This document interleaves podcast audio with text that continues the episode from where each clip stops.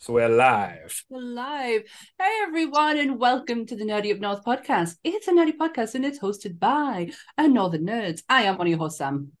And I am the other other can't words, other host Paul, and we are joined today by I I say some amazing guests. Um, Beautiful like room tonight. Yes, uh, there's a lot of uh, people that's like been on the podcast before, but they've not been on together.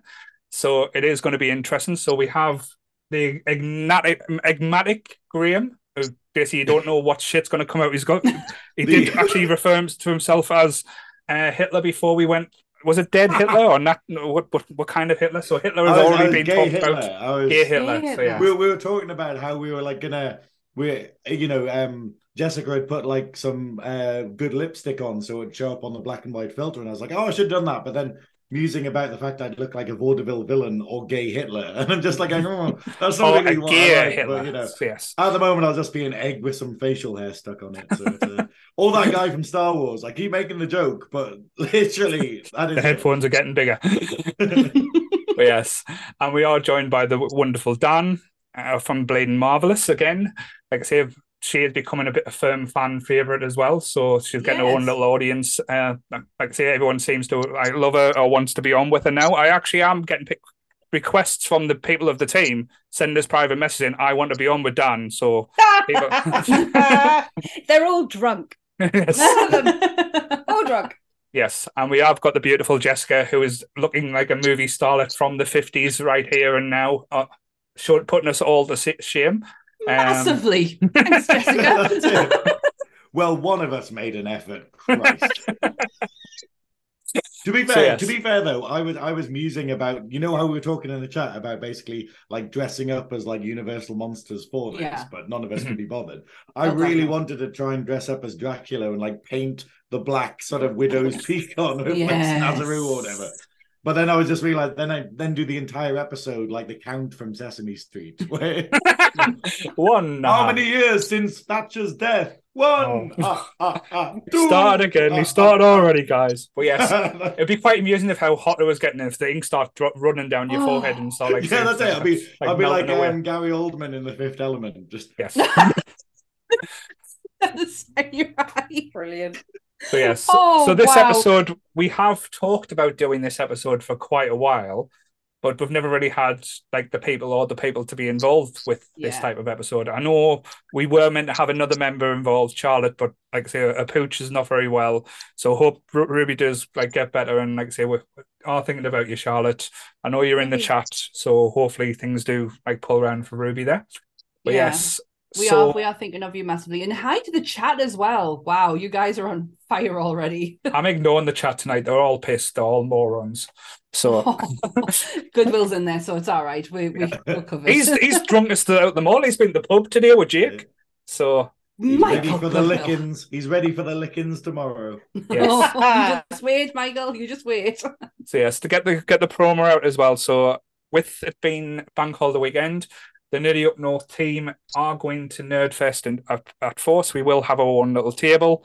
We'll have a banner as well, so we'll not be that hard to spot. So please come and see us, and we will be having a few games and little like tasks for the Nerdy Up Nerth members to win prizes. Uh, and not like I discussed off air. You, if you rub me head, you won't will win the pro, uh, the the cosplayer competition because that will get me in trouble. Yes. You're also not a judge, so yes. Don't be. I could be now after a judge has pulled out, so yes. I might just put myself back in. And to be fair, I can do the fuck what I want. So. oh, listen listen but yes, so I just had to be wow. a little Napoleon complex out the way there, so that's fine. Wow. But yes, so we have been wanting to do this episode for quite a while, and everyone has been good this week because normally we just wing it, but we okay, have all we? been doing our homework and, okay. and I always is... prepare. You know me. You I do. When he says he means me and him, we pretty much just wing fucking everything, and we're the ones who come up with the topics. So. Mm-hmm. But before we get into the, the nitty gritty of everything, because I am I have been so excited for this episode, I'm going to get the disclaimer out the way with, and we're just going to crack on in. I ain't asking you guys any questions today because I just want to talk about this.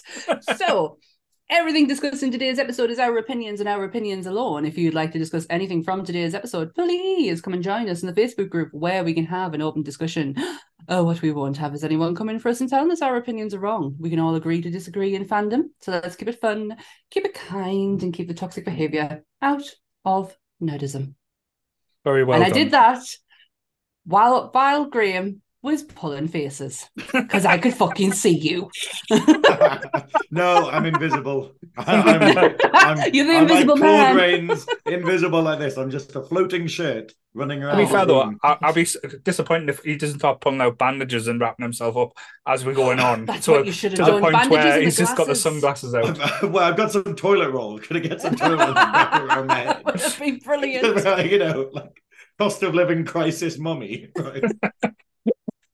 So yeah, so Yeah. so question I would like to ask you guys before we start: When did you get introduced to the Universal horror or monsters, shall we say? Because I was probably at a very young age, but I didn't get introduced to the Universal monsters first. I was a big fan of the Hammer horror, like Christopher Lee and that type of Mm. like the British style, uh, like of horror. That to me, that was what I was introduced first.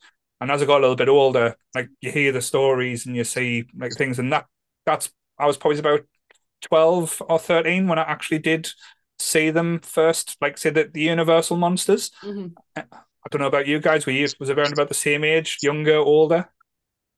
About the same. I was about 14, 15, 15 because it was the first trip I went to, first time I went to Universal Studios in Florida when I was 15. And I went to the monster movie makeup set.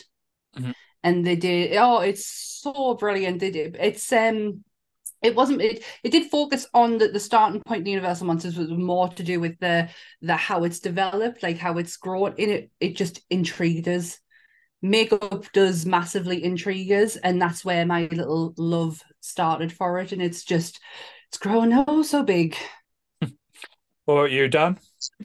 I saw a picture of Elsa Lanchester and I Mhm. became immediately fascinated with how somebody wasn't mainstream beautiful, Mhm. yet was the most beautiful woman I'd ever seen in and out of makeup.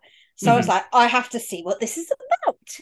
And then like I, I think I remember going to Blockbusters with my dad and going, Dad, Dad, Dad, please, I want to see these videos. And Mhm. so he hired like a load of either Betamax, because I'm the old age pensioner in this group, or uh, VHSs. And I, I sat and watched them like and and I think he even got a late fine because I, I refused to give them back at one point. so I must I, I want to say I was about maybe 10, 11 ish. And I just remember just looking at her and just it was like awe, you know, like when you look in someone you looked it, it was just like looking at her going, wow. And then Yeah. you sort of discover everything else in a waterfall or cascading afterwards. It's just like, yeah. And to Mhm. this day, she's still the most beautiful woman I think I've ever seen because she's so unconventional. And Yeah. totally agree it is one of the more iconic looks as well, and I don't think like for a, a like especially a female in horror that it's just striking. Like Mhm. you you say Bride of Frankenstein and it instantly hits like say that that look and that how that comes across, and I don't think it's ever been changed. Like because you've you've seen that many different versions of Frankenstein, you've seen that many v- versions of Dracula, but that vision has never been replicated or well not it's been replicated but never been altered or like moved Mhm. away from mm. like the first version what about you jessica what was your first foray Um, I can't remember how young I was. Uh, I spent a lot of time with my uh, granddad, so watching movies was all black and white films. Mhm. Um, he wasn't quite up on getting me like kids' films to watch, so I got given all the old movies. Um, and Kim's thing were like just being a grim little child, it was like, I want the one with the monsters. And he started them all out for me of like every single one. And I had like he got me the novels of Dracula, Frankenstein and stuff. So I was kind of Mhm. obsessed from so young of just like monsters. now it's good, you know, like I still love my horror even to now. Mhm. There's something beautiful about the old styling. Mm. Like it just looks so much like there's more attention paid mm-hmm. to atmosphere and lighting and everything. Definitely. Um, yeah. no, I, I, like I say, I, I think as a production as well, that that's the one thing I've noticed since revisiting the like everything has a purpose. Nothing's Mm-hmm. just put in for like visual or anything to say. Everything Mhm. serves a purpose, and it, it's one of them. Normally, you can watch a film and you play on your phone, or you can talk away, and you're not concentrating. You can still follow it. These you look away for like thirty seconds, and you missed Oh, a like a major thing or you've missed something that's happened. And i love that aspect to it and it like the risks and the the effects and things that they did in these movies paved the way for what we have now like mm-hmm. effects wise or special like effects wise like these were like the trailblazers in my eyes for a lot of mm-hmm. different things. Like people was like say the bigger movies like Gone with the Wind or um like It's a Wonderful Life and stuff like do get the the credit like of being black and white movies, but these ones were more ambitious in a way of like to try and tell the impossible with the without things like they were doing like camera tricks and certain things and it just blew Yeah. me, mind things like, this was in the 30s and 40s where computers and stuff wasn't around they were doing this with trick lenses uh, cutting splicing film it just blew blows your mind what they could do and how they could do it Yeah. It's the it's the sheer style of the films as well. Like like uh Frankenstein, especially where it's just like you know, like the sets are so crazy. Like when you watch old films like The Cabinet of Doctor Caligari and whatnot, and just being like, why does everything? Why is everything crooked? Like it's it's Mhm. you know we see it nowadays in things like Tim Burton and whatnot, where it's the idea of the the whole set is mad. Like it looks like it was put in by a Sunderland builder or something. You just go like, what? What? You know, it's like how many angles do you want here exactly? and but it's that amazing style and then like you're saying like the invisible man like i was watching that just being like how did they do this? Like yeah. I, you know like how did they you know and then you go oh they probably just sort of went frame by frame and cut everything out. Like Mhm. and that's like that's like thinking about the pyramids being made where they're like oh how did they do this? Oh they just had a 10,000 people and 100 years. And you're like okay that was an interesting time but no it is amazing though.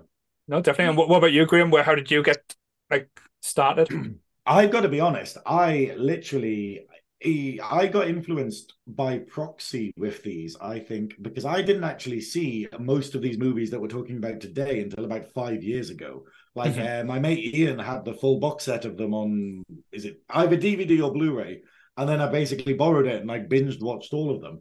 But then it's the idea of we've experienced all of them through pop culture because of how Mhm. iconic they are. So even Mhm. stuff like when I was a kid watching stuff like Rocky Horror, and then watching stuff like Bride of Frankenstein, and watching things like you know uh Frankenstein and effectively and Dracula, and just being like, oh, that shot is from that, or oh, that hand Yeah. gesture is from that, or you know. And it's like Lovecraft, where you just look into horror and you just go, oh, everything leads back to this, or everything leads back to like, you know, Dracula or the creature from the Black Lagoon and whatnot. And so it's kind of crazy watching them and feeling like you knew them when you didn't. But uh, Yeah. obviously, I knew the characters. Like we're saying, we're talking about the Bride of Yeah. Frankenstein is such an iconic thing.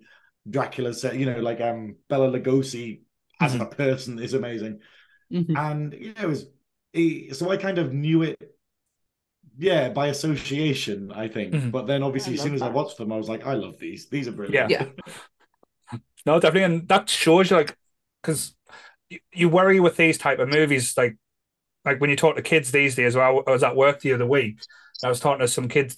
Sam's going to freak out about this. I was talking to some young kids about Ghostbusters, and they were asking us, "What's Ghostbusters?"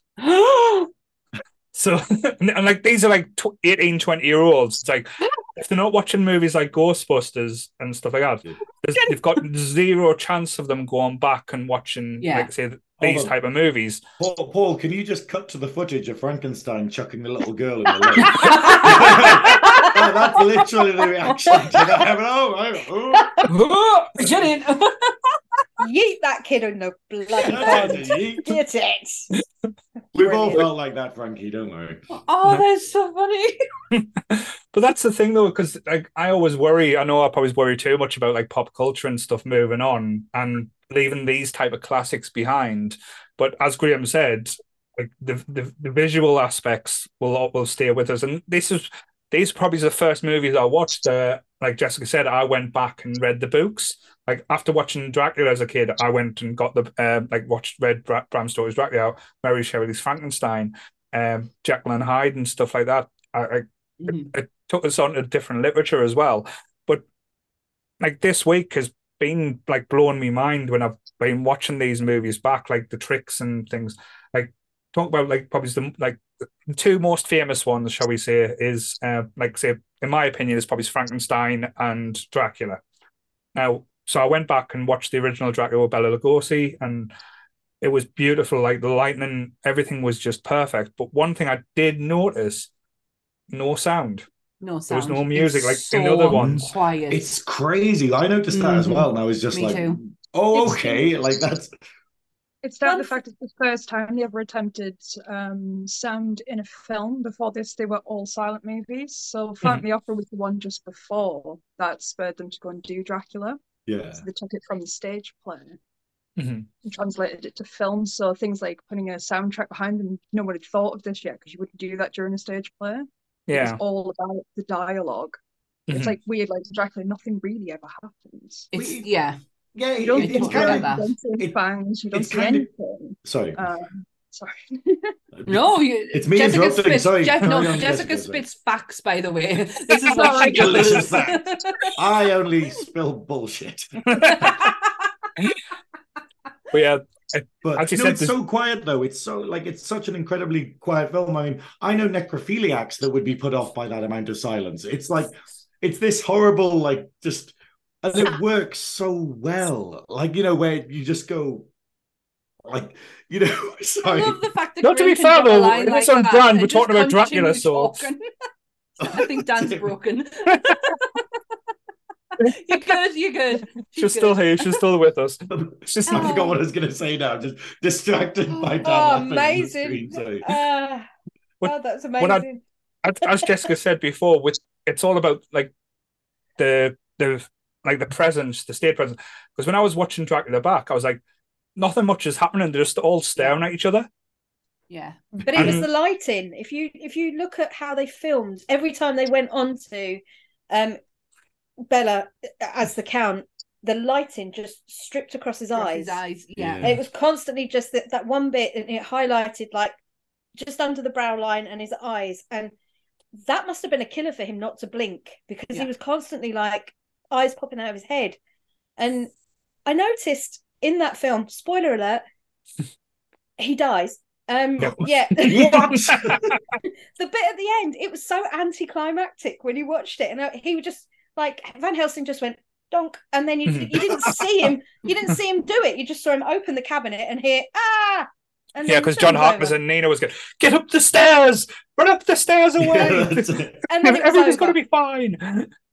So yeah. I, I, think to be fair, Bela Lugosi, they, they he, he just hadn't turned up or something, or they're like, oh, we only had him for a couple of days. yeah. You know? Couldn't be asked. Is that I'm done now? But the oh. scary thing is though, like when I realized halfway through just rewatching it for this, realizing that Renfield doesn't blink is terrifying after yeah. he's gone mad. And you just go, Well done, sir. That was a very long shot. But I completely forgot about the Renfield aspect to it, like to the start, because I was expecting when it loaded up, I was going, oh, that's in the carriage. It's going to be John Harkness. It's going to be telling the story. I was get Renfield. I was like, shit, we're getting the Renfield story. I forgot about this. So I was, I got us even more excited about it as well. it's kind of interesting, isn't it? Because it it deviates from the book. Because obviously the book kind of the Renfield thing happens in like in the book, but it's b- before the action where basically Renfield gets sent over there to do uh, Jonathan Harker's job. And then basically goes nuts and organizes some, and then he comes back to the England and they put him in an asylum. And then they go, okay, we need to send Jonathan over to finalize the deal and get the contracts and stuff signed. And then this one just goes, oh, let's skip that middle bit and just. I know, like Jonathan Hark is in it, but he doesn't do anything. He's literally yeah. just standing there, being like, "I'm a man. Yes, I'm here." You know, with a very nice suit on. Yeah, he's like, "I am a suit." Like he's literally a shop dummy that they've somehow yeah. animated. but, you know. But he had that fact that he had to speak all like this at all times when he was clearly American, but he had that very voice that they use when they talk about things like that, don't they? that was perfect. Um, Um, Universal change so many of these ones as well. Like so when you go through the novels, um, Dracula's not portrayed as being this kind of suave, attractive man. He's he's portrayed like look, he's described as hideous. Mm. He's grotesque. Like the idea of that guy coming near is just like, ugh. this is done because of Bela Lugosi. Like he brought this all of a sudden Dracula's sexy. Yeah. Mhm. And I don't think anyone could see him as not. Um, the same with Frankenstein. Um, Mhm. Mary Shelley's is not described in that way. It's all Universal's choices. Mhm. Right. Now completely altered the characters that anything other than them doesn't seem right, but they're Yeah. totally not the original depictions. Yeah. No, hundred percent. I like the aesthetics and this, like everything, as we said before, is done to the I like the like the the the length that they went to for the like any little bits of detail that they put in, like going like I know we're jumping all over the place. I'll try and get a bit more Oh. structure in a second. Like if you go to the Wolfman, the transition from man to wolf or wolf to man is breathtaking, especially when you think of like what like how many different transformations we've had since then that Yeah. have been so terrible. Like the only one that jumps out of my mind to be up there is Werewolf in London. Like yeah. Mm. like to be is like like the standard bearer, but watching that back was just amazing. But going back to like say the like say the original Dracula, as Dan said, the ending when it ends, you think it, it comes off the screen, you, play, you hear the music, and it's like Universal. The end, it's like what? Well, I want more. Yeah, was- but I think that was a lot with the Universal ones. Like the endings kind of just ended, and like it didn't really think. But when you look back through, and I didn't realize till we start looking up about the Universal monsters, how many there actually were, and how many sequels there were as well. 'Cause I know Mhm. if you buy the box set, like the collections, stuff, I've got the Alex Ross uh, steel steel tin books that are absolutely beautiful. Um, but there's like five, six DVD Blu-rays, and like Mhm. you got the eight disc one, but there's about thirty odd different films. Yeah. Um, Yeah. if you look through the back catalogue, yeah. like if you include the Abbott and Costello ones as well. Yeah, the one that I got has so you've got the movie, but then you've got all the extras that comes with the movie as well. Mm-hmm. So it's not necessarily the films, but it's like kind of if, you, if there's any like little mini documentaries on there, they've like they're on that disc too. It was well worth the money. And it was Yeah. well worth me not having to fucking look for these movies because by God, it's hard. And they were getting on my nerves. And I was like, you know what? I'm just going to buy it because this is something that I will treasure and watch forever and ever. So it's not like it's just for this weekend. It was Mhm. just perfect timing for this weekend. Going back to what Jessica was saying, though, Universal knew what they were doing, and I'm going to butcher his surname, so apologies, apologies now. Carl, is it Lamille? Lamel? I'm not really Uh, sure how to Lamel. say. Uh, Yeah. Carl Yeah, he yeah. he. That, I think they bloke. yeah, that one, him. Laemmle. it's they Carl lose- Laemmle. Lem- I, It's Laemmle. I'm just, just call him the sorry. L. Just I call him didn't know who you Carl. were Good old talking about Carl. There. Yeah, it's Carl Laemmle, the owner of Universal Studios. that geezer, Carl. Yes. Yeah, him. Yeah, he he knew what he was doing because what he managed to do was make an anti-hero, and Mhm. you'd never seen anti-heroes in the silent movies. It was all about the dastardly man tying the woman to the train tracks and her fainting and everything being like, oh, oh, Which, grr." which is so over the top when guns exist. You just go, really? This is like, you know, yeah. I'm just going you to know. cut her into a thousand pieces and run over by a train. yeah, But- oh, well, you know, it's like Dick Dastardly, actually, the epitome of that, where you just Exactly. So you're telling me that you were miles in front in the race and decided to stop to set up a trap for the Yeah. people behind you? And you Yeah. sit there and be like, yeah. you're a bit that's dumb, why aren't he you?" always lost. That's why he always lost. Well, you know, just like, just finish the fucking race, Dick. You just, See that though? Just Muttley's like, we can't even if we're, feed talk, if we're talking about need Dick the money." Dastardly, if you if you get a hat tomorrow, you can do the cosplay perfectly for that, Graeme. Oh my god, I'd be amazing. Just spend the entire nerd fest tying people up randomly, just or yelling at pigeons. Just like, Just tying, tying Goodwill up. Sorry, totally derailed you, Dan. Yeah. No, that's all right. Sorry, Dan. literally it's the idea of the anti-hero because you find yourself with ev- well i know i do because i'm a weirdo i empathize every time with the monster and i always think the Yeah. monster is actually the hero because the monster's the one that is always trying to do the right thing these people come into their world or Mhm. they they create them and then they fuck up their world or Yeah. they'll fuck up how they're they're they're teaching them to be human or whatever the the Yeah. the end game is and all they want is to either exist or not in frankenstein's case not because he makes it very clear in one of the films when he sits there i can't remember if it's the bride or frankenstein itself where he sits there and he says i don't want to live i want to die I think it Or was the words to Bride of that effect. I think it's Frankenstein. the Yeah. bride, yeah. and it's definitely um, the bride. uh, you know, you can tell, but all the way through, I'm always led to the monster, and I'm always sitting there Yeah. thinking to myself, "Yeah, that's the one I feel sorry for. That's the one I, I empathize with. I couldn't give a fuck about all those other Yeah. people. They can get in the bin, you know. It's like, I, I watched um I watched Frankenstein a few years ago for the first time in like many years, and I find myself actually getting really angry at everyone else except him. Because to me, he's this new being, this new creature who has no idea of how to be a person. And the people who are there to teach him are bullying him and torturing him to the point where he just snaps. And I was like, You motherfuckers. I was so angry. And then with the little girl, I thought that was fucking ridiculous. Like she, that What, was th- that water was not deep a, enough. a puddle and she drowned. Well, no, that water was not I- deep enough. the fact that they didn't have armbands back in those days or something. You know, Floaties. it's- like, No if floaties just, for If her. they'd just given her one of those foam paddles, we would have been like, oh, that's fine, you know. I just thought it was aggressive giving the, the monster a flower when he when she knew how allergic he was to pollen. So I just thought that was very nasty of her. So she oh, got well, one. she come- deserved it then. Get in the But, get in the but the thing get is, in the all river. of all of the monsters are kind of sympathetic, and it's odd Yeah, because massively. obviously in Frankenstein the novel, it is a sympathetic creature like Mm. uh, Frankenstein's monster, whereas Dracula isn't. Dracula No. is viewed as an actual like total villain like monster in his story, and then and it's weird that the Universal depiction does it that way, and Mhm. then we like and then obviously all adaptations of dracula since have seemed to go oh actually maybe he's not that bad like bram stoker's dracula bringing the love aspect romantic. into it that just wasn't there originally Mhm. but um but yeah like all of them like uh, the phantom of the opera is a very you know he is a tragic anti-hero and even the creature of the black lagoon like basically these Mm. bastards come in like pull his uncle's hand out of a mountain kind of thing and then he's just like oh come on. Oh you put bloody tents up here. Did you not read the sign? I don't know why he's from yorkshire. Creature is Um, one of my favorite movies, and now all I'm going to be able to hear is a fucking Yorkshire accent. yeah. Oh, oh, oh, just, hey, oh just come out lagoon yeah. I tell, I tell thee, you should have left the hand alone and then going off down that skinnet. Go on, off you go. hang on. I've just killed two people with ball cuts bastards. But you know you bastard. Sorry, Yorkshire. i am unapologetic It's so surreal because that's where I live at the moment, and that's the accent every day. How many Black Lagoon monsters have you encountered? Well, it's Like- questionable.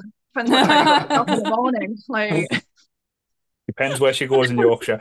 But so out of the ones like I know it's impossible to watch them all. We've all tried this week to watch as many as we can, basically.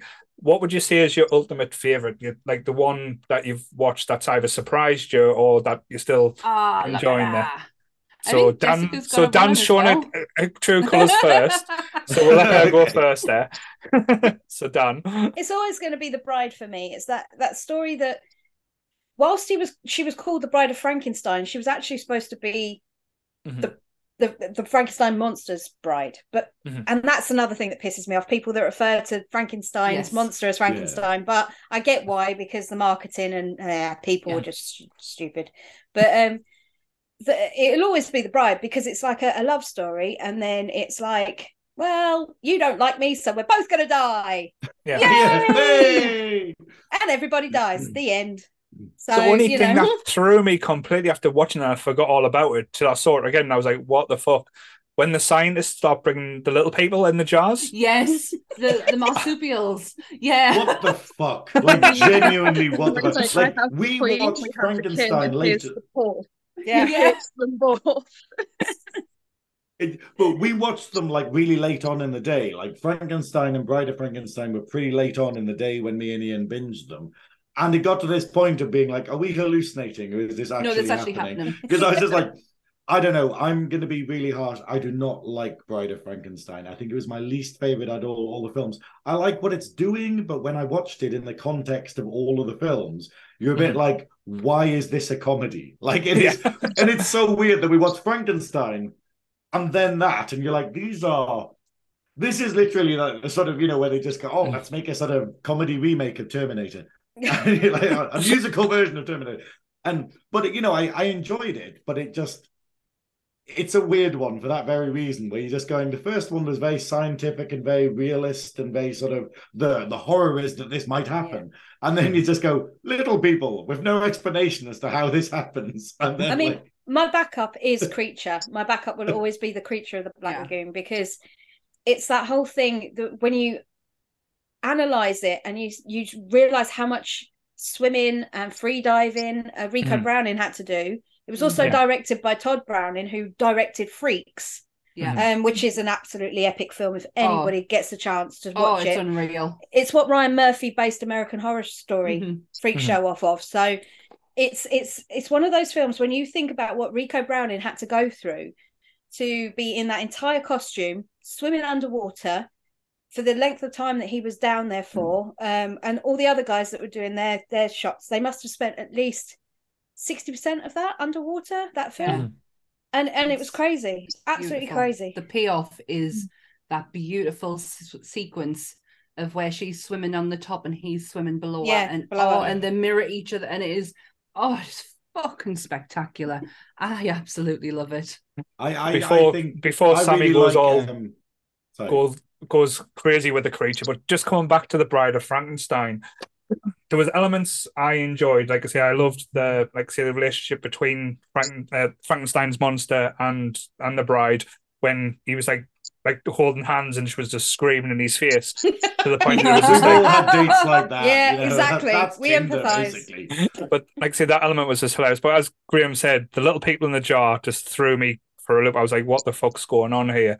Um, but at, like all the way throughout the staple of this one, you always get the crazy, crazy woman that's like telling stories and going, "Oh, you got to watch She's out! There's something coming." Oh, I the, I one, don't know the... how I feel about her. We were literally like, "Does she have an off button?" Because she's in the Invisible Man as well, and you just go yes. like. She fucking is, isn't she? Do you know what though? She reminded me of a Carry On film. Like, hmm. yes, you took her yeah. out of a, a 1960s Carry On film and you put her in a 1930s movie, 1934, she'd hold up in both of them. Oh, yeah. blimey! Oh, blimey! it's that it's that screaming the Invisible Man when she's just she's not really seen anything.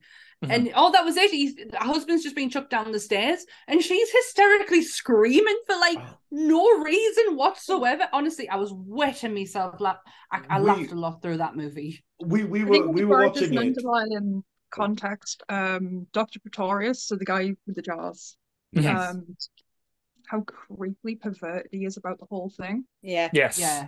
It comes up, he has, he's a really kind of ambiguous character of sexuality based because mm-hmm. his kind of perversion for Henry is a bit mm-hmm. off at yeah. certain points. Um, him trying to create a woman, and he's like he has this thing where he like he toys between it's kind of it's the bride, like the perfect female figure, but also like a daughter that mm-hmm. you can coach as they get older. Yeah.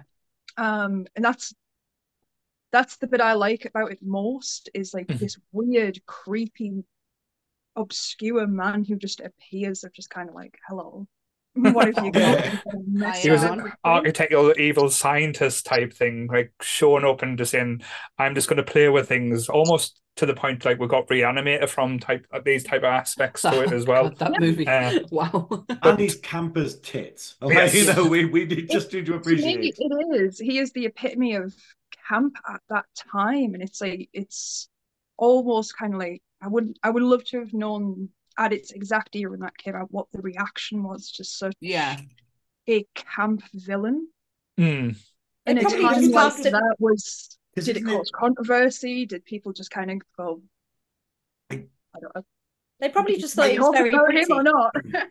we wonder, does this tie into like um, you know, like obviously how films portrayed gay people in the past, where they went, Oh, he's camp, therefore he needs to be a villain. And you know, that's yeah. They basically went, All gay people are evil, therefore they're like this. So you wonder if maybe his campness was added to him as a villain there, whereas we're kind of seeing him as this quirky weirdo character, whereas they must have gone, oh, he's a bad guy, oh, because he's really camp and stuff. And you wonder if that played into it, but like, yeah. yeah, but he's he's a nutter, you know. just, just putting it there, but the whole thing is campus hits, like, um, yeah. No, definitely, and it's, it's weird because I know we've alluded to it before, but how like these films still resonate with like movies like that's going up, going up, that goes through. After watching Bride of Frankenstein, all of a sudden I had to watch Weird Science. Just Yeah. that, that popped into my head straight away, so I had to go from Bride of Which Frankenstein is just because another she's incredibly gay movie, if we're going to be honest about this. Wow. Gary. The, the amount of lingering shots on a teenager's ass, and you're like, okay, this is. Well. To be fair, it was John Hughes, so like I say, I'll, I'll tell that. but I was um, just combing my hair. Bill Paxton's character still um, is it Bill Paxton? It was Bill Paxton, isn't it? Or Bill that's Paxton, yeah. um his character is a is a chid. Uh he's like Gary uh Wyatt's brother is just hilarious. Um like I say, why do you um like I said I'm not gonna try and do the one liners now because they just won't work, but uh that again that's a different podcast for a different day if I can go into that. But yeah, um what about you- you, Jessica? Are you another fan of the bride with you wearing the t-shirt as well there? Um, no, well, yeah, it is. It's up there for me and some of the like my favorites. There's one. Uh, I only found it recently. It's class. It's classed as basically the lost Universal film. So it took me Oh. just to find it again and re-release it. And it's one called The Old Dark House. I have heard of this. Features the Doctor from The Bride. Mhm. Uh, Right. Boris Karloff's in there. yes. Um, there's a plethora of all the Universal actors. is are in. Lugosi in it? Lugosi's No, Karloff. It's Hold Karloff. on, hold on. Karloff. Yeah. Is that the film where the people get stranded in a storm in this house, and then on the third floor there's a weird? Yes. I literally randomly watched that like two months ago because I got that like old, you know, the old app where basically it's movies that have run out of copyright, and it just came up there, and I was like, oh, let's watch that. I thought that was brilliant, and it was weird just being like, why are all of these famous people in this one random film? It That's is. a- that was a great film. It's done amazingly because again, it's like a stage play because it's all set in one room.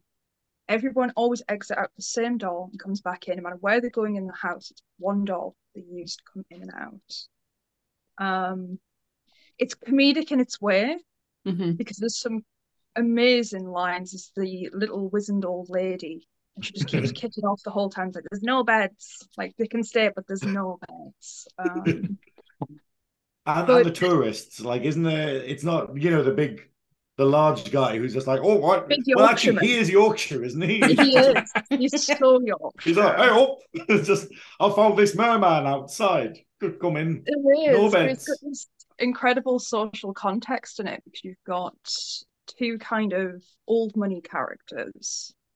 You've got an ex-war veteran. You've got, I think, really like classed as a chorus girl. And then you've got the big Yorkshireman who is new money. He's just built his business. And hmm. it's this film sets precedence for all movies ever since that have come out like this.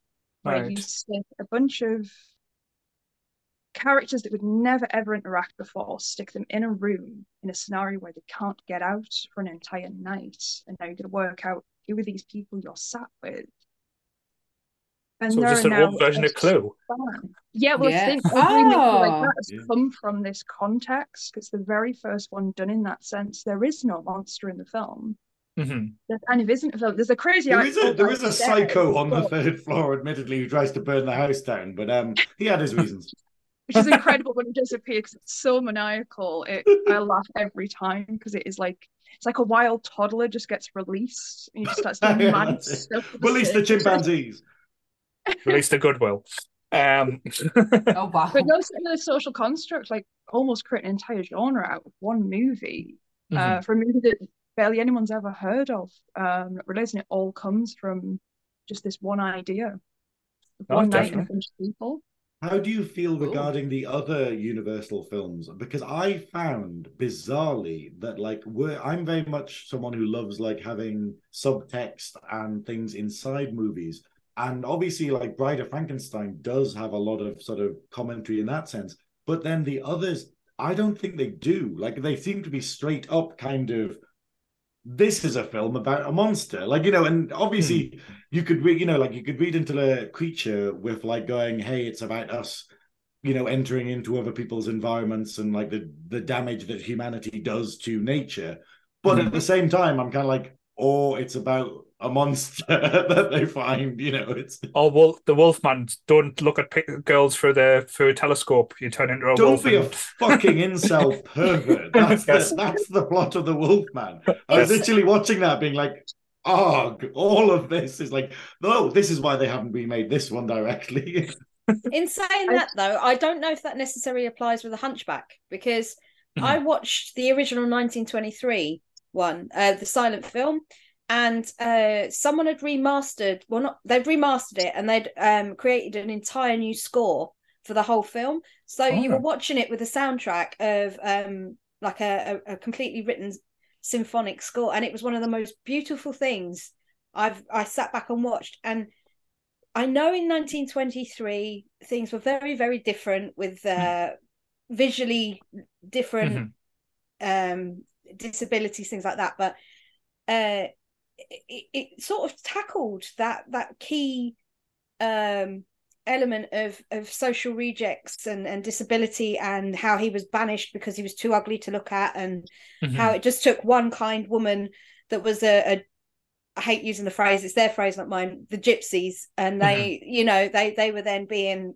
persecuted as well and it just took the kindness of one woman to make mm-hmm. him realize that he was worth more and yeah. and I think that is you see that theme run through quite a lot of films these days. You know, mm-hmm. usually they make the Hunchback over by now, and he turns into a six foot four hunking ripped bloke. You know, after his makeover. But, yeah. Oh, we just need to take all this makeup off. Oh. but yeah, see you do see that. that same theme though has carried on over a hundred years. Yeah, yeah, and it's it's crazy to when you break it down and you analyze it and you see how amazing that is that something mm-hmm. can run for as long as 100 years and still be woven in and out of movies. But i think that's just down to good storytelling as yeah, well like good absolutely. stories or good like good ways of telling the stories are, are timeless. And like it's the same with horror like they always say that horror movies and comedy do sh- share same beats. It's all about timing and like thing. But a lot of the horror movies from today could take a lesson from going back to the days and like things like patience don't rush things patience, don't yeah. throw too many different elements in. Just keep it simple and mm-hmm. they can be like like a lot more terrifying. Um but before i start going on the whole diary of i've seen like new horror movies needing to go back to the drawing board. But um what about you sammy? Like, like say i'll let, let you go with the one that you want to talk about? It's it is the do you know what? I'm going to shock you because yes creature 100% and i hope we have a very in-depth conversation about creature because it is it's not just my favorite universal movie it's me, one of my favorite movies of all time but what it really shocked us watching these back is how fucking good the wolfman is mm-hmm. like I, I think I bagged on you about it through message, just like, gotta fucking watch it. He's like, I already have. Um, I just, I, I couldn't get over how fucking brilliant it was. Mm-hmm. Um, Lon Chaney Jr. was just, oh my god, that man was absolutely breathtaking. Mm-hmm. Um, I could hang on every word he said. And um, was it Claude Rains who played his father?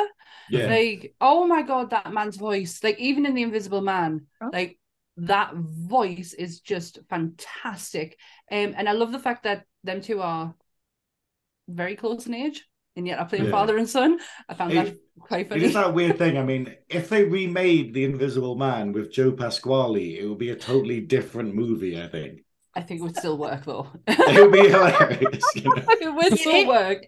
No, I don't want to wake up and hear his voice and then not see him anywhere. I'll, be, hallucinating. Oh, I know a song that'll get on your nerves. Oh, oh God, no! Oh. And then there's just a white oh. sheet just dancing everywhere. Bless Dan went back to a red coat, red coat stage now. Hopefully. oh, yep, she's there. Um, but yeah, PTSD. The Wolfman really, really surprises. But Anthony came in halfway through the, the film and went, Right, answer me this why is he the wolf man and not a werewolf? And I was like, I don't know. have I missed Marketing. something? I was like, have I, and I was like, have I missed something? Because he goes, yeah, he's not a werewolf, he's a wolf man. Did he use did he use the word werewolf during They the film? did, in they the did. film? Uh-huh. Which was again what threw us because and also Bella, who's in the movie as well, or Bela, sorry, I said I would pronounce his name right. It's Bela Lugosi. Um Mm-hmm. he he was on two he was on four legs, whereas um Lon Chaney Jr. was on two legs and hind legs as well. He Mm. walked on his tippy toes. But wasn't that Um, just With because his little I- the furry way I, boots. I, With his furry I know we boots. keep saying movie magic and shit, but he was a werewolf a lot longer than Chaney was. Like, say, he might have been in the early stage of I the track. said. Yeah. That's what I said. I was like, maybe it's a transformation thing. Maybe the more he's into it, and the more the more he, because he, he's not fully there yet. He's not fully looking like what Bela looked like as a way. And honestly, we went on this. We sat there. I paused the movie, and we just sat there and went on this absolute deep dive about werewolves and wolfmans, and it was. Uh, but it was brilliant. I, mean- love the conversation we got Oh. out of it. I'm Jessica gonna knows. some facts Jessica's here. got facts. Yeah, She no, be- before before Jessica comes with the actual truth, I felt like it was probably like I'm just real off some bollocks. Um, I I thought it was probably marketing. I probably thought that they were like, oh, we'll call the movie The Werewolf, and then everyone's just going to be like, what the fuck's a werewolf? Where's it? they go The Wolf Wolf Man. Man, they're going to be like, oh, it's a man who's a wolf. Like I don't know. I think it was. You know, a mar- like a marketing roundtable. Oh, being like, Jessica's People are stupid. They were Jessica's Jessica's revving up. Like, come on, okay, okay. I'll step. I'll step back. I'll let Jessica go. come on, Sorry, spit them think- facts. Yeah, I think that's true. I think at the time, because all the titles were like uh, very direct, it was you Yeah. had Dracula, Frankenstein, the Invisible Man. I think it had to be they had to have a character title. Mhm. But I think there is context in the movie as well because it's his humanity that he's the Wolf Man, that Yes. he's still hanging on desperately. Mhm. That he is still human. There's a bit of that kind of he has to better his ways because he kind of screwed up to get himself into that problem. And I think it does come across that way where he's not a werewolf. he, Mhm. it's, it is that whole dying to hold on to still being a man. Um, Oh, she's, she's getting feels like really deep here. Wow. sorry. No, But that's yeah, fine. it's about I know, as I know, well, don't apologise, I absolutely love it. ends. Mm-hmm. Um, it was easy to pinpoint that character again, merchandising as well to be able to Mhm. sell. This is the Wolf Man. Other people are doing werewolves, but this is our the Wolf Man. Ah. Yeah. Oh, it, sorry. it was like say it is like say I did enjoy this one. It was one of the, the like say the the better acted movies. I I will I'll be honest. Like the acting in it was thing, but it it just shows you the sign of the times that we are in. That like stalking and watching girls through windows was seen as charming back then, but now it's kind of like it's a little bit creepy. But uh, yeah, we stay away from A that. Little bit. little bit, just a little bit. We Just stay, a we little stay away from But that. the only thing that did a little, upset us a little bit when I watched it, because as you said, when the first werewolf come into it, uh, I'm not trying to pronounce his name because I'll get told off by Sam. Um, no, it's just I, it's only because I've watched a shitload of documentaries, and he's even his son was like, "It's Bela, not Bella, Oh. it's Bela." sorry, but um, because that was an actual looked like an actual dog, and it looked like the dog was actually getting hit, so it actually upset us a little I bit. know, I I was like, I was like, I don't know if I can keep watching this because he was like slapping the I dog do- about, get more Oh, with that aggressive. cane, I do like. I kind of winced away when I watched it, but I that have that. move- I Oh, have You've got the cane. Oh, oh wow. My ring light is actually on the cane as I speak now. So. Oh no! Hang on a second, I'll Don't, show don't you. break That's it, for don't killing his werewolves, Dan. Wow. Wow. That is amazing. Yeah, because um, That is phenomenal. it's. I've told you two before. My hallway, my entire upstairs hallway, I've got Dracula and I've got the creature over the Mhm. stairs. I've got literally Yeah, she has a absolutely everything. So how many werewolves have you killed boys. with that cane? yeah. Uh, as to date, none. But Right. you know, you never know. You, Well, you are coming never from the northeast Those soon, so numbers. there'll be a You're few dodgy people them up there up. that you're going to whack about with it. I'm sure. Newcastle Comic Con, here I come. Yay! Can't wait. Don't bring your cane. I will be there. So... And, oh yeah, and but Sam is a bit dodgy. Will she will try and steal it? Um, I'd, I'd rather steal Dan. So you know. now, that doesn't sound creepy at all. no, I'm just being honest. Bye. you wouldn't leave. So you said Um, the werewolf. So the werewolf's werewolf, taken yeah. over from Creature, or No, no, no. Creature's still mass like huge, huge love and respect for that movie. Like it's again, it's like it's one of my favorite films of all time. Um, Mhm. I did go on a bit of a deep dive with the Wolfman, um, because I know that Bud Westmore was the makeup artist for Creature. Well, makeup artist. We'll put that in brackets, but. I knew that Bud Westmore's name was associated. And I was like, but I know Jack Pierce is incredibly famous for Dracula. He created the the look Mhm. that we know of Dracula today. Frankenstein, the Bride, the Wolfman. And I was like, how the fuck do we get from Jack Pierce to Bud Westmore? So I just went on this huge deep dive of the fact that Jack Pierce, he was a bit of a monster when it came down to his um his prosthetics and how he handled the people on set. Apparently, he was not a very nice man at all. Um, he the only person he although nice at the to- time was anyone a nice man in the thirties? yeah, yeah, the only person he was nice to was Boris Karloff because he was Right. fucking terrified of him. Yeah. Um, but Lon Chaney Jr. and him had massive arguments. One being the makeup that he used for Wolfman, he just fucking hot glued fur to his face.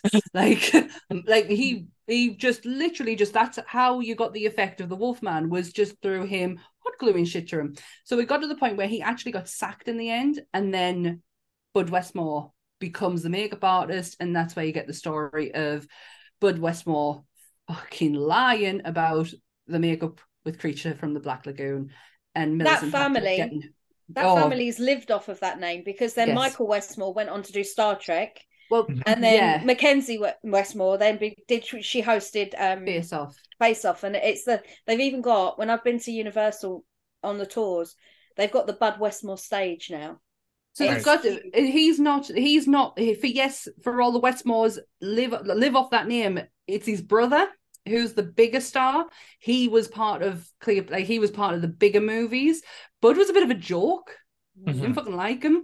Um, the family didn't quite like him. It's it's the brother that is then associated with Michael and Mackenzie Yeah, Mackenzie. but yeah, but Bud was he's a he's a dick. Like if I've got the book, um, the lady from the Black Lagoon, written by Mallory O'Meara, and it talks the story of Millicent Patrick, the lady who did actually create the concept art and the initial sculpture for Creature.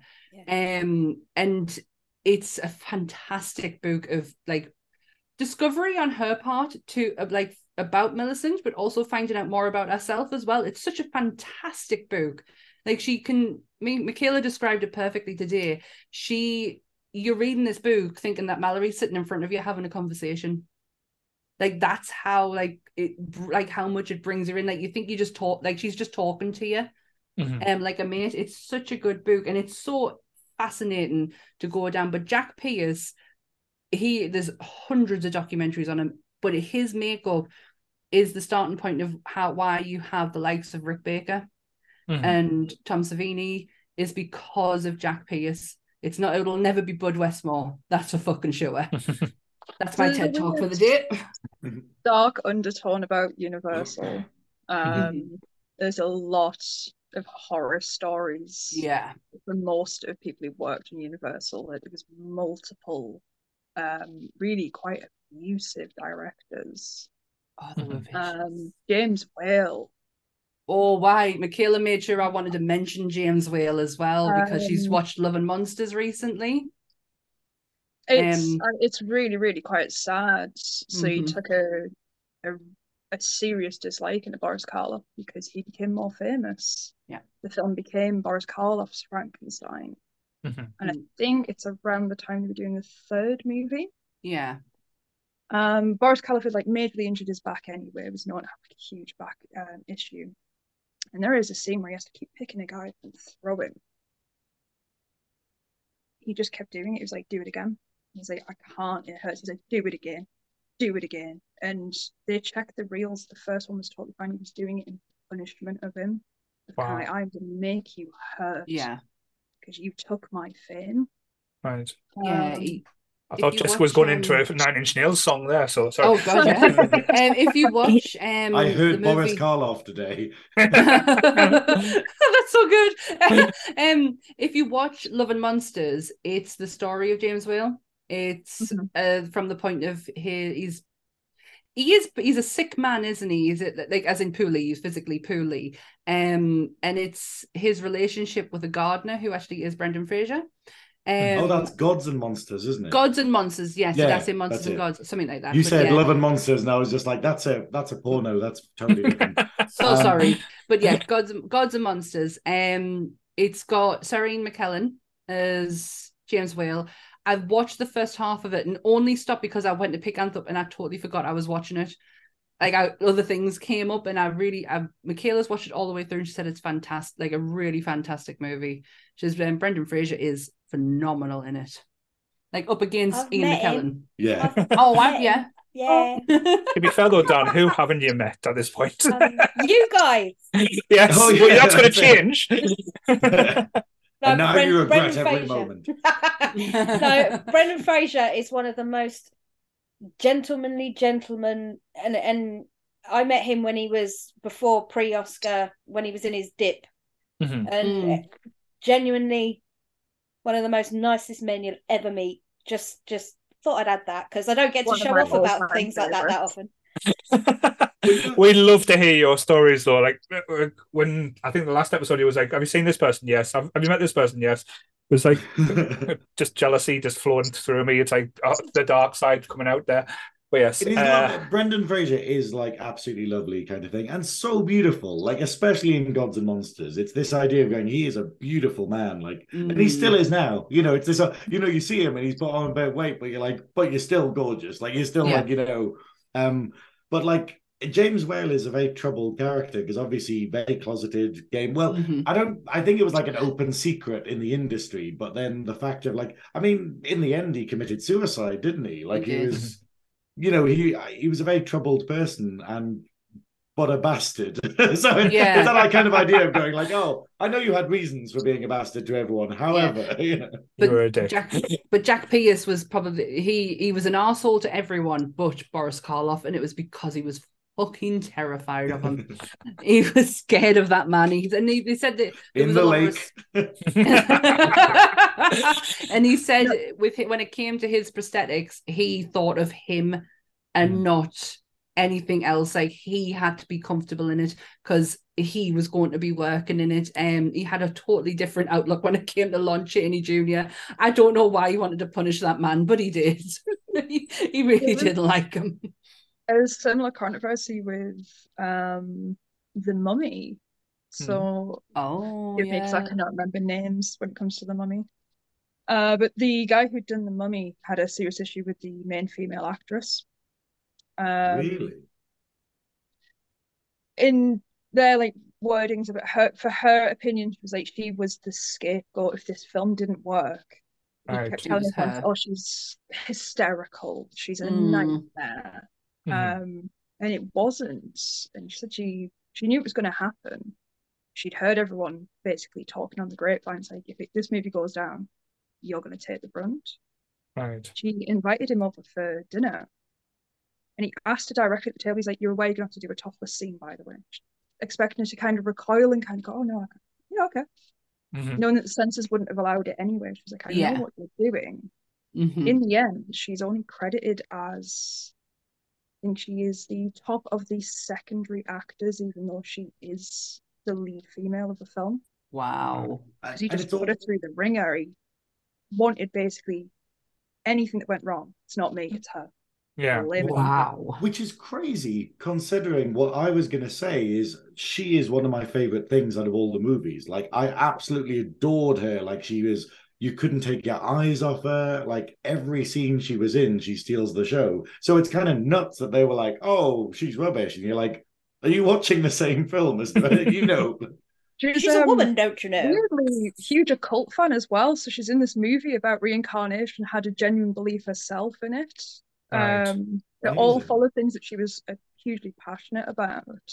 Mm-hmm. Um, it's always strange to read some of the stuff about just the, all these dark undertones. Yeah, massively. In this big studio pushing out so much. I mean, we hear it now about things like Disney and Star Mm. Wars. And, but it's All the wild even Weinsteins and then stuff like this that, stuff yeah. was still happening.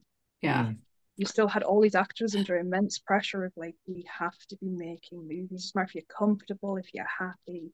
Yeah. Money. Oh. If you Let's keep it going. if you go yeah. back over um silent movie stars and you sit like and up until the point where they were getting the talkies, they were knocking out nearly 200 to 400 movies in their career. Like that's a lot of fucking movies. Isn't it crazy though? Like I remember because obviously we were talking about her earlier, the the screaming woman from the Invisible Man and Bride of Frankenstein, who I I know you obviously like her, but I like literally Ian was drawing in the background like while I was watching these, and he was like absently watching. And then in the middle of the Invisible Man, after that particular scene, he's like, "Oh fuck, that fucking pter- pterodactyl's not in this one, is are they?" And I was just like, "Yep, it's her again," you know. She's And back. it was just like your whole purpose seems to just to overact. And it's like you can tell a gay man made this film because she's the ultimate fag hag. She is the ultimate like you know pantomime dame character, and you're just going like, oh god, you know. Oh, I love it. Did anyone else But no, like, no, really like, what- we looked. Sorry, the way this ties hmm? in is we looked her up on IMDb, all right. and we were like, oh god, she's been in like 400 films, and they hmm. were like months apart. And you were just like, wow. Like nowadays, it's like, oh, you've been in eight films, that's your career made. Whereas yeah. as a character actress, you were in like, oh, you signed up to Universal, cool. We'll put you in every single film every single week. It's Yeah. crazy. It's crazy the amount of work that they had to do. All I was going to say is, does anyone when they're watching The Invisible Man not wet themselves laughing at that police officer? And he walks through the door and just goes, "Hello, hello. Well, what is going on here?" I could not stop laughing at that policeman, asking, "Where the fuck are you coming from in the world?" Yeah, especially isn't it meant to be set in like Germany or something? I don't know. No, And then they had all I- these I- English I- random accents. I was like uh, going back into hello, hello, good morning. It was Yeah. mooning. It was like, "Hello, what's going on in here?" I like, I, I just love that everyone just ignores him for the entire film. Like he's literally he Yeah, calls his he's- boss and he's like, We've got a situation. He's like, No, you don't. He's like, Oh, okay, right. But that was And the the theme though through the movies, like that I noticed as well. Like the police force or like the detective inspectors were completely useless. Like yeah. the, the, the the the police officer in uh, the Wolfman was just saying, "Oh, it's down to hypnosis or people uh, like mental health, people thinking that the wolves sort of become wolves and stuff like that." I was like, "Huh? you're the- a police, the police officer. officer You're and like, you're supposed to be detecting this. There's tracks the- leading from." The, the scene to the crime to the window, or just let him sleep. I'm not questioning him now. It's like, That It's was an it. odd one though, because like, is this one of these things where we know the secret because we're the viewer and we've seen everything and we draw that? Whereas for them, they'd be like, you don't really jump from crime to Wolfman. You know, it's like I, Yeah. I don't make that logical jump that much It's- when I'm looking at stuff. But It's the it's the fact that they were actually listening to his doctor. His doctor's like, "You're not questioning my patient. I am not questioning your patient." like he was actually listening to. It's like, who the fuck are you to tell a policeman that he can't question a person? It was ridiculous. Very good though, but still Yes. ridiculous. so, like, say, Graeme, what was your like standout favorite? Would you say? It's really difficult. I'm going to agree with Sammy. To be fair, I think it like you know obviously I've bashed like uh, Bride of Frankenstein a bit, which I I, I loved the Mummy. Um, I I loved everything about the Mummy, especially her. Like she, like that is that thing where you know you just go, you are a beautiful woman. Like you know in Mhm. terms of that, Mm. like the the star presence, it was a fantastic. Um, and I really like that one. Um, I really liked Creature of the, of the Black Lagoon. That's the one that's always stuck with me, and the creature that sticks out in my head most, probably even more than Frankenstein, which is weird. yeah, I mean, and it's great to see like, you know, it's great to see like a pre-Tarantino foot fetish movie as well. Because like the the amount of like times the creature's just like, oh, gotta get your toes. And we'll get your like- toes. Yeah, in that in that scene when he's in on the boat and they've got him held captive, and you can see his eyes just above, like he- he's not quite in the water eye wise. That is one of the most terrifying scenes I have ever seen Yeah. in a movie. To be I fair though, that cage was so- shit. Oh, they've Oh, got it this monster in this ugly cage that he could literally just pull Literally himself. just- oh, he's like, oh, he's a he's a water monster. He can't do a pull up. Yeah. That's like- He's, it's ridiculous. It was ridiculous the cage, but the actual just the, the calmness of the whole boat itself and just him with his eyes yeah. just above the water. I was like, fuck that. Not a chance. It's a weird setup as well, considering like all the stereotypes that we've seen.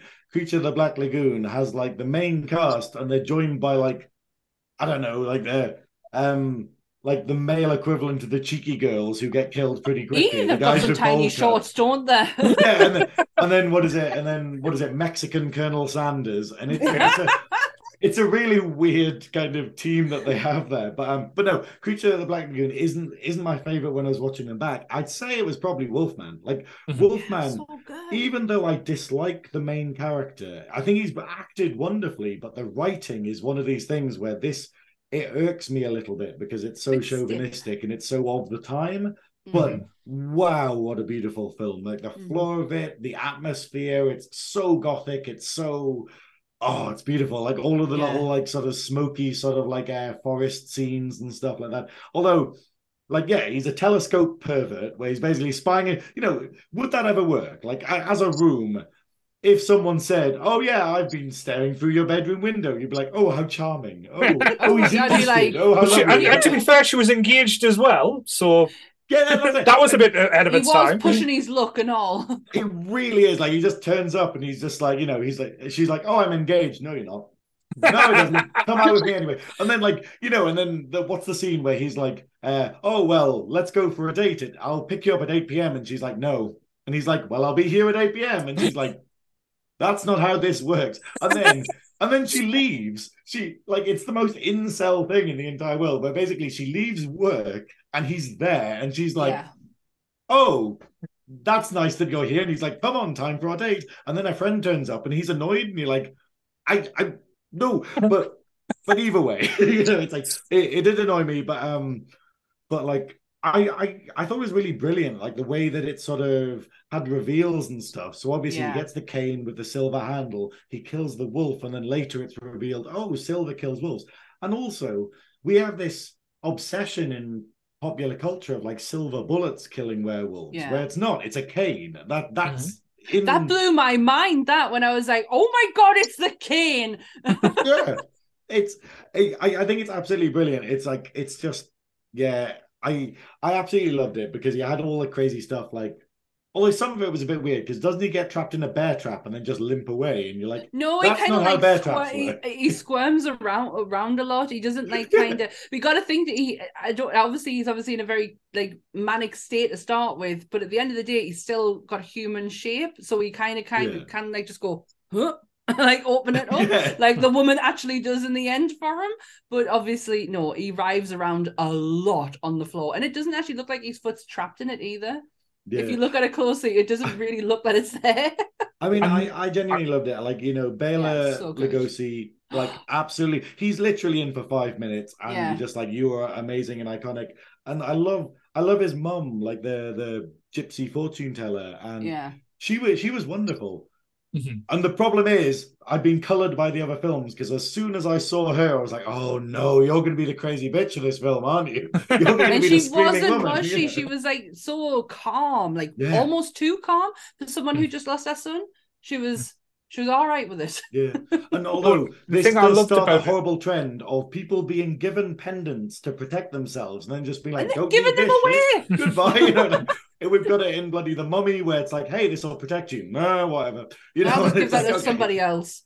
I was but, foaming at that. It, like going back to the, like the Wolfman as well, like the filming of it as well. It wasn't just the practical effects, and I know we do give a lot of shit to like the CGI aspect now, but CGI of the day, like the thing the pentagon being on on seen on the hand and suddenly yeah. disappearing, like that type of effects, like in them days, like as as Graeme said before, there'd be someone cutting out yeah. the film, like actual the rails and stuff, and adding stuff to it, uh, or even it, drawing it on and type type thing. A lot of it was very similar to what they did with Star Wars. They hmm. painted mm. a lot of the background. So if you watch Dracula, yeah, you'll see yeah. it in Dracula. The, mm. That was the first time. I mean, I noticed it in The Hunchback a bit, mm. but it was more. It seemed more prevalent in the the shots where Renfield's traveling in the coach.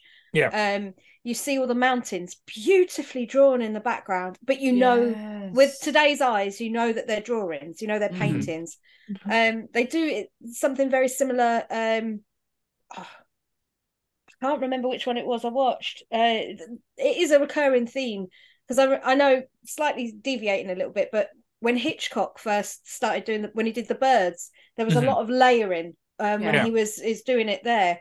So it's he's borrowed techniques from that, and then Star Wars in the seventies is still borrowing techniques from the thirties. It's crazy, So isn't it, it? it it is one of those things that the art guys don't get enough love for Mhm. because you don't question it. You just go, No. oh, that's what that Oh, is, yeah, and they've so done pretty. their job. They've done Yeah. their job, you know. But yeah, I, I, I do think there's a huge, um, they're very under uh, praised, should we say, um, Mhm. because the the work they do makes you think that that's supposed to be there, and it is there, and it's a drawing. So yeah. Yeah. Yeah, but Like that all goes of back these to films were probably filmed, like obviously at Elstree or whatever, where they're just these like a, a sound stage, and then you're like, oh, I really thought some of this was done on location. It's like, no, no, we just made this massive cave, and you're like, Mhm. oh, you mad bastards, you know? well, that, that- like that's what like the point I was making before about like the young kids not even seeing Ghostbusters. So trying to get them to see a black and white movie and appreciate like the work that goes in to like these movies and like if you look at it now, if you saw like put it up to a Monday film, you think, oh, it's cheesy as fuck. But if Mm. you put it back to like basically when it was filmed, imagine going to the cinema and seeing these these movies Oh. for the first time. Like it'll be going back to like a previous episode that Dan was on. We were talking about movie deaths, and I talked about the Wizard of Oz.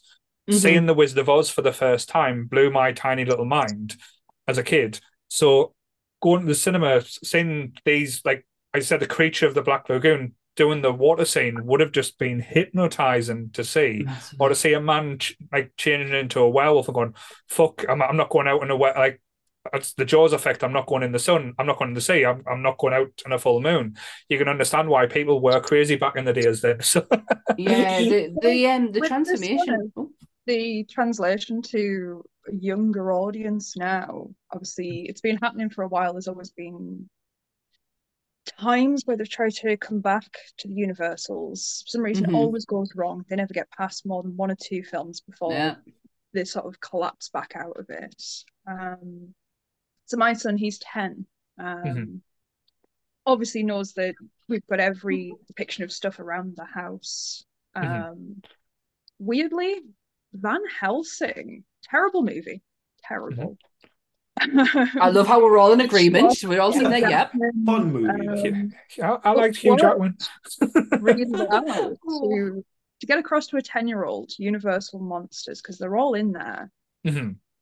Not the best versions, but to a 10 year old, this all of a sudden looks really cool. Like this Frankenstein bracket. I know these, like, he'll sit and talk to me and go, like, I know who they are. Because he watches this film on repeat as well. I catch him Yeah. all the time, put it back on. It's really stuck for him. I've shown him the old Universals, and he can, as a 10 year old could, he Mhm. gets it. Yeah. probably not the appreciation he will have when he's older for it. Yeah. But Mhm. this redos of them, um, written by Brendan Fraser. Mhm. His The, did The Mummy. Mummy. is probably one of the most iconic films of its time. People Yeah. literally celebrate this movie. It's like the holy grail. Mm. It And is the that is sexiest movie ever made. Oh, that's true. it is genuinely story. probably one of the only remakes that's worked. Yeah. Like Like the the Tom Cruise piece of dog shit was a piece of dog shit, um, and never should have been made just because it had Yeah. Tom Cruise in it. You know, But Um, it's that bizarre thing where they're just like it's it's the fact of like it didn't have any spirit, it didn't have any comedy, it it just didn't work. Whereas the Yeah. Brendan Fraser one, it's like going, well, this is a reimagining in the style of the, the same way that like John Carpenter's The Thing is totally different to the thing from the other world, but in in the context of the 80s, it worked like amazingly. I mean, Mhm. Dra- Bram Stoker's Dracula worked, but Mhm. that was not the Universal Dracula. No, that was like a romantic. It, up- it was the yeah the book adaptation, even though it was Yeah. loosely based on the book. You know, um, Mhm. so really, I think there isn't much success in reboots because even the Wolfman with um, Anthony Hopkins and Benicio del Toro. Toro, yeah. Oh, is it not worth watching? I was actually going to watch that. No, Watch you it. said it was Watch it. Yeah. Watch it, but like in my opinion, the first the, the one we've been talking about Mhm. compared to that that that is it's new eyes on an old film, basing it in an old time, oldie oldie time frame. It doesn't work. They don't have that. Yeah.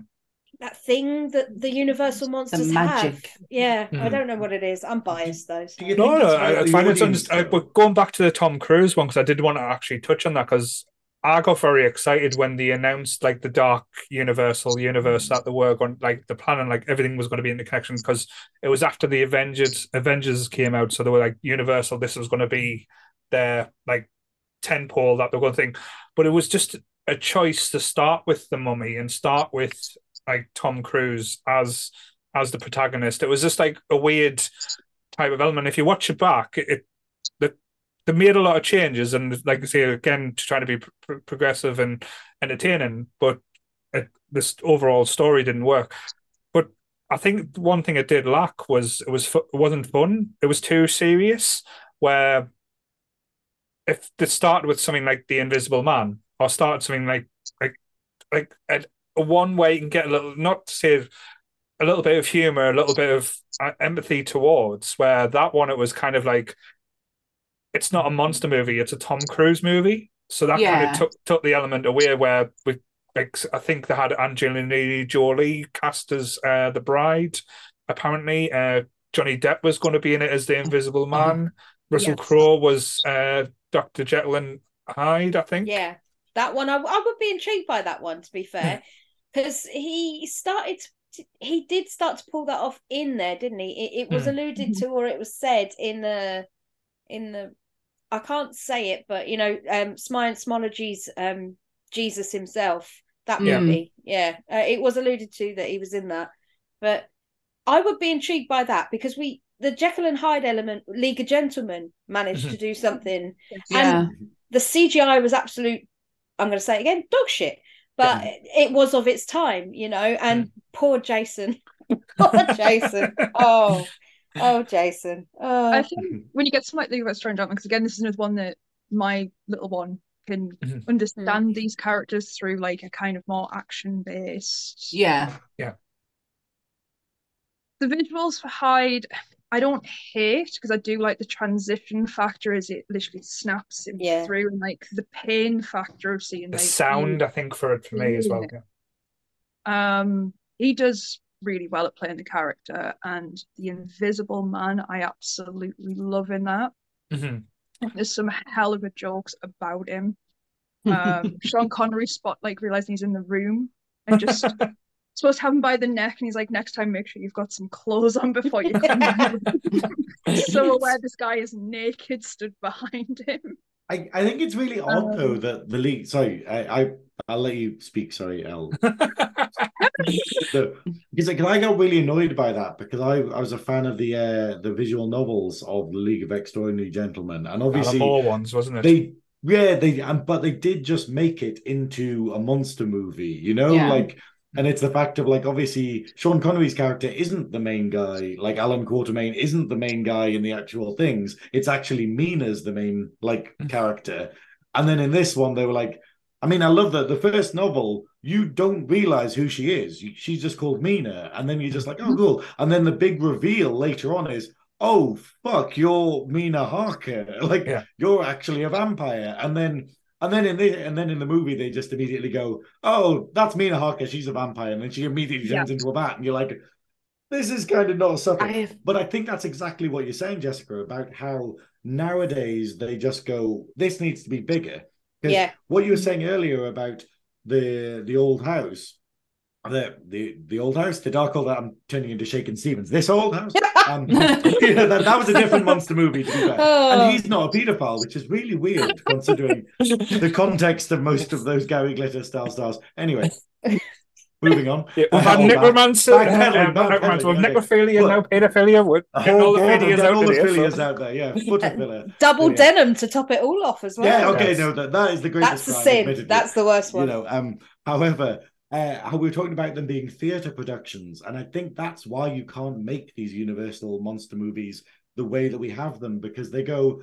There is three sets. There's three sets for like most of them where you just go, "Hey, Frankenstein." You literally have the village, like you know the the castle, a village out scene, and then the lab, and that's Mhm. it.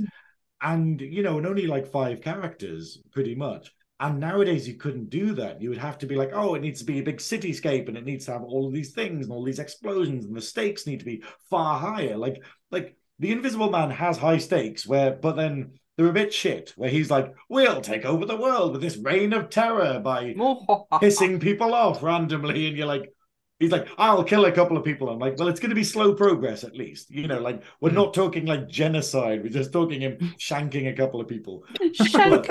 I don't know. I don't know. No, it's we're in the shower now with the Invisible Man with the shank. No. that sounds like a TV show. Shanking with the Invisible Man. With the prisoner cell block H with the Invisible Man.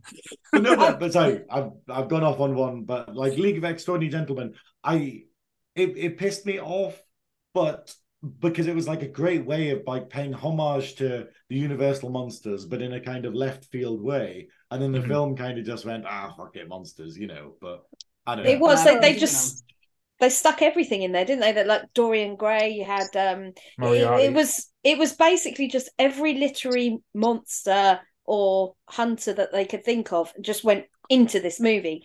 Mm. And I don't think they gave enough character enough time yeah. Um, like you say, it was just so like glassed over. But I mean, it's the same as we have with DC movies, you know, where they that's just what go, I was going to you know, say. Oh, yeah, you know how Marvel went like, hey, we'll have yeah. some individual films like Iron Man, and then we'll have the ensemble. And DC's just like, no, we'll start with a bloody Justice League. And this then it's like, problem, but yeah. who's Cyborg? Who who's he? You know. But the kids, that's that's why it's going to be it's exceptionally hard to keep these movies prevalent to a younger audience because kids are at a point where they've been spoon fed Marvel movies. I love mm. Marvel movies. Don't get me wrong. I think they are fantastic for the genre that they are, and they've yeah. done wonders for cinema and and comic books and comic cons. Personally, yeah, it, it all works. Yeah. But what what it's done is created this bombardment in an hour to two hours of just constant action. Something mm-hmm. is always happening. So to sit a kid down and get them to watch something like Dracula or yeah. like Frankenstein, where there's, like you say, there's so many silence gaps and not a lot happens mm-hmm. for a while, they'll get bored and walk off or they'll be on yeah. their phone because they need that constant stimulation because oh, that's, that's, all they've been force fed. So it, it did take like, me a lot. Oh, sorry. I'm sorry. These ones, like, obviously, to to us, like, they're, you know, we know they're like the terrible, they're schlock, they were a money making, quick grab, get a movie out. Mm. But I do find it sets the precedence for these kids. Um, it, I know it has, like, say, for mine, because it was a case of he'd seen this and I was able to show him Boris Karloff and say, oh, I'm interested. And he can spot it anywhere he goes. He's like, it's Frankenstein. I've spotted yeah. it. Um, League of Extraordinary Gentlemen, it was explaining him all these characters came from different books. And he's like, so there's other stories. I was like, there is other stories. I was like, you've got something like King Solomon's Mines, which if I try to hand him the book, he'd probably throw it at me. but being able to get that across that it's like this isn't just made like you know out of nowhere. This all comes from a base logic that mm-hmm. when you want to dip back in, we can mm-hmm. pull that book off the shelf. You can look into it more. Um, and I think in the same sense as any of us, there'll be something we all saw as a kid. Yeah. Just yeah. that spring like that starts this kind of movie obsession. Mm-hmm. Um, no, but our parents look at it, so they're going, that's a little crap. it, before this, but it's it's that starting marker. Yeah, um, yeah. And it's the easiest way to get like universal and literary monsters across to kids is these kind of weird low budget complex yeah. complexity kids, it computes to them as like, I've got it. It's, it's actual. I think it's yeah. down to accessibility as well now, because like anyone can like we're at the age now where content is basically available for anyone, and you can get it anywhere. Uh, where back when I know this is going to say back in the good old days, well, the oh old days, um, it wasn't that easy to get hold of like content of movies or TV mm-hmm. shows. So you, anything that you kind of that was good or yeah. entertaining, you kind of gravitated towards and held on to, mm-hmm. and yeah, and like you used to record on VHS. Like you make sure you got long oh, yeah. player on, um, get as oh, much yes. con- much on as as you as you could, and that's where like say my love of horror came in because I couldn't get that much horror. So when I used to get it was like a big kind of like a celebration or a big kind of like, oh, this is this is something new. This is something I can I can take in and watch. Yeah. Where now, if I just wanted to watch it, like a, if I'd said, "Oh, I fancy watching a Freddy Krueger movie," I wouldn't have to go to Blockbusters or wait, get the Sky Guide out and see when it was next on. I would just turn on the Fire Stick and type in Freddy Krueger or, or Nightmare Yeah. on Elm Street. Um, it was the same with these type of movies because they used to be on like BBC One, BBC Two, uh, around about eleven o'clock to two o'clock in the morning on a Friday night. Because for some reason, Friday nights used to be the horror nights when we were kids. Uh, on Eurotrash, Start of the have watch Eu- weekend. used to watch Eurotrash first, get, get that, them urges out of the way, That's the true um, horror. and then Yeah. Bit of think it's Lola the true horror. Ferrari. yeah, it's just Lola. just Yeah, like, oh bit of god, Lola. well, for a gay man, Christ. I was just like, one of those. For a straight woman, that was. Yeah. That was like, Jesus, is that what's going to happen? we could always hope. Well, yes, Well, yeah, but I, I did, and it didn't. There's still time. I'm not dead yet. Yeah, Yay. Um, can I just go back to what Dan was saying earlier about pace, about you know how we the kids are so overstimulated with you know Marvel movies or even action movies today. I've got to admit, I had it took me a long time to slow down to Mhm. actually be able to accept the pace of it because I I love old movies. I watch quite a lot of them, not like horror. Like Mm. I watch a lot of Marilyn movies and Jean Harlow movies and other Rita Hayworth, but their their their pace is what you would expect when it came to these movies. I would with it being horror, I was like wanting to like I felt like I needed to move along, but I kind of appreciated how slow it took us to get there. I think I found a new appreciation for patience. Does So that make patience. any sense? No, Because no, I a am not a bit, yeah, no. patient. I'm not a patient person.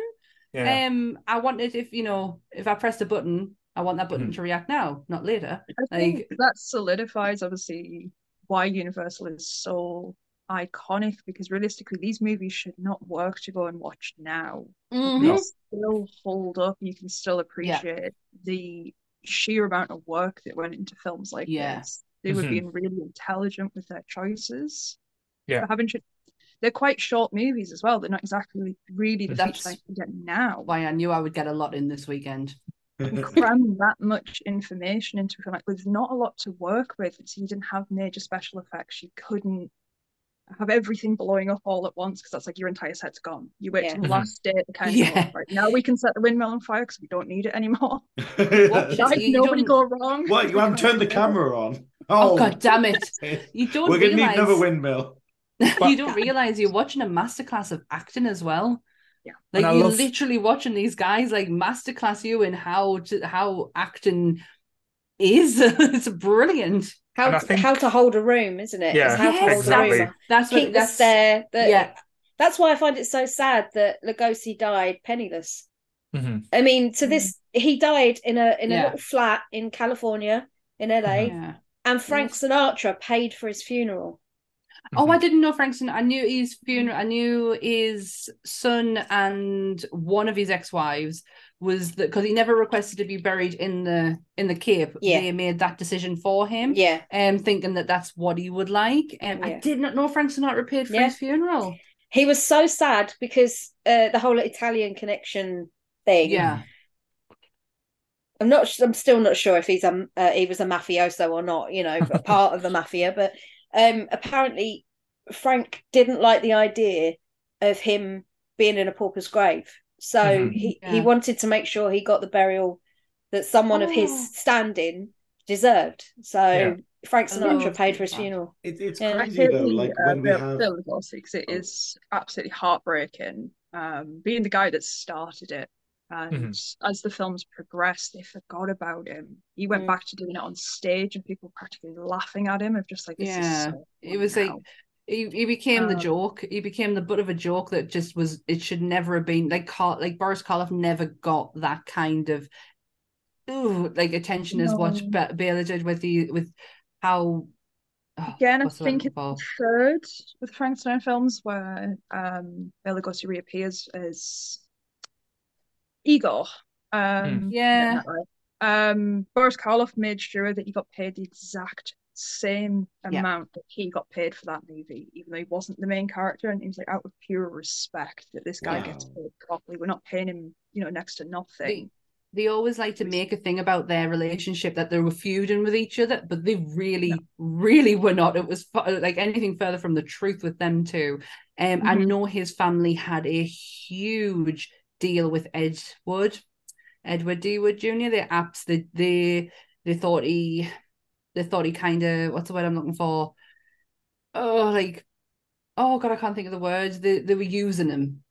Mm-hmm. Like Ed was using him for for money and using his name and everything when people on the other side of the argument were like but we we got to remember bit like we remembered him mm-hmm. through the ex like the movies he did when he did plan 9 from outer space um and i think he did another one where he was just a voice in it but yeah his family were not not happy with him at all and i can't think of the word that they used like, it, but, but, it's crazy to think that, like, I didn't know that. I didn't know Bela Lugosi died in a pauper's grave, and it's but it's the same as like Tesla. You know, like Tesla died, you know, in obscurity pretty much, and it, it's almost like capitalism's a pile of shit. You know, it's almost. you know, as, as if like, hold on, we, we can we just change the filter to be red, and I'll go into a big monologue. Can you play the international? Are you getting on your soapbox? And I'll get on my soapbox. No, but um, and but that's just that's terrifying. But it, I love that respect. I did not know about the Bela Lugosi um, uh, connection there, but that's that's beautiful that he got him paid what he deserved to be that. paid. I think this is often why we find at the moment, um, and it's weird that I have to keep going back to Brendan Fraser, um, yes. coming into context for all of this. But yeah, someone like Brendan Fraser, obviously, unfortunately, blacklisted from Hollywood for a major amount of time, mm-hmm. obviously for a horrible case as well. And this thing that now he's back and everyone's in such spot because no one wants to see that happen again. No one wants yeah. to see someone so iconic who gave so much be allowed to be pushed out anymore. Now it's a case of like, no, yeah, Hollywood mm-hmm. didn't get to do that anymore. Yeah, fans won't allow it. And I mean, the Oscars obviously is just kind of proven that where you've got oh, God, yeah. just him, I think it's a, um, again, it's a change now, which hasn't, especially with Hollywood or the big big stars and stuff. The nice guys, like always did finish last. Like the like the nice guys used to get pushed out. Like it always like you had to be a, a bell end or a twat or um, a Christian Bale to get across. Uh, to get to get um to get anywhere. Um, the narrative people... to change, though. I mean, these mm-hmm. ones, they're the ones that are getting called out now. Going, like, we don't want them in the films anymore. We're yeah, sick of it. Exactly. Chris Pratt, yeah. everyone's sick of it. Everyone knows he's awful. He's a terrible human being. And then has... Dungeons and Dragons, so I'll be honest. I enjoyed that. no, he, he's not that. That's um Chris. Oh, Pine. Oh, Chris, Chris Pine. Pine. Sorry, Chris Pine. Sorry. Oh, we Chris like Chris Pine. He's the nice Chris. Yeah. Team America. But yeah. no, but, but but isn't that terrifying though that we're talking like that took a hundred years because we're we're talking about how badly the director treated the star the star in like the Mummy and how badly you know we were treating like um Boris Karloff and stuff and it's this idea of going, oh, we're finally getting to this, and you you wonder if it sticks. But like Hollywood is not really. James Cameron still works of, as well, so we have to say it's a, it's a viper's nest of bastards, basically. Yeah. you know, like, that's Hollywood. Hey, pedos and bastards. Yay, um, lovely. Enough about our government. Hand in the Screen Actors Guild of putting in a bit of rights for actors. They couldn't be underpaid anymore. They couldn't be made to do more like inhumane working conditions and everything. Mm-hmm. He was one of the biggest advocates for it. That a respect factor started to come in that they're not just commodities yeah. to be thrown around across studio sets. But that's the thing, yeah. Because um, back in the day, and I, you weren't like you, you couldn't just work for different studios or different films. You were oh, owned no. by a studio. So as, as you said with Universal, you, you had your contract. You could only work for Universal. So the roles that they probably did miss out on, or just because they were contractually obliged to be like like either Universal or MGM or like like the big names back then. Um, it's amazing that they got away with that because like yeah. again, it's almost like forced labor type thing. I'm not going to use the S word because I'm not bringing that all into it.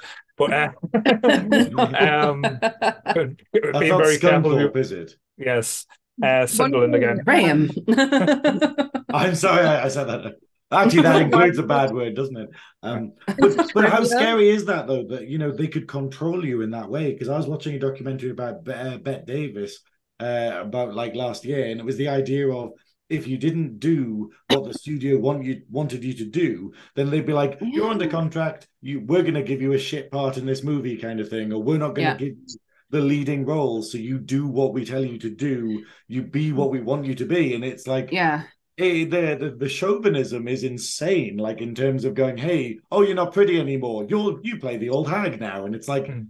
oh, and I'm in contract and I have to do this, or yeah. you have to buy yourself out of contract which they never did. They never did it. And Vera well, Mills didn't Joan Crawford like pay off her contract so that she could work with somewhere else, and then it all fell through and it, it all fell apart. Something, something like, like that. that. I know. Um, Vera Mills in Psycho. She was a Hitchcock girl, contracted Hitchcock girl, and they hated each other.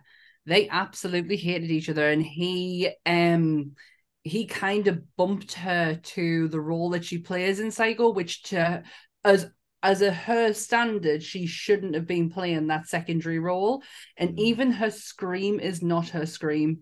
It's replaced by Janet um Janet Leigh's because again he just didn't fucking like her. And that was the last movie, and it was almost like he he he, he really put like a um a stain on her name because she was so big up until the point and Psycho was going to be huge. And it mm. was, but he knew it was going to be massive, and he knew having her as a secondary name was just like, ha, fuck you. But he did you ever see what he did to Tippi Hedren though? I mean, oh, if, yeah, fucking hell. That that was I mean, I know we're going off course here slightly, but it's it's more about the fact that Hitchcock at that point had such an ego Oh, and the things that he put her through, throwing live birds at her constantly until they like scratched her, and he told her she didn't do this. Yeah, and he would say to her, you, you, know, if you don't do this, you'll never work in Hollywood ever again. And like she was, she was either married and she was having children, or just had a kid, or she was getting married. I know there was something going on, and he did his damn best to try and split her and her husband up, or her husband to be up, because he was so obsessed with her to a he level did. that was disgustingly uh, and he's yeah, he horrible. Did it, uh, he did it with all of them apart from just, Janet Leigh. Yeah, there's a dark undertone about Hitchcock. So mm. The the wording always is is basically any leading lady had to uh, sleep with him to be the leading lady. but this is a good man. Most of them, no, most no. of his leading ladies are blondes. Yeah, they're all leading blondes. And one of the weird sort of underlying context with it was uh, he'd spent a long time hunting down trying to get Marilyn Monroe in a film, mm-hmm. and she downright refused because she knew that was the the thing you had to do, and she said, "I will never do it." Um, mm-hmm.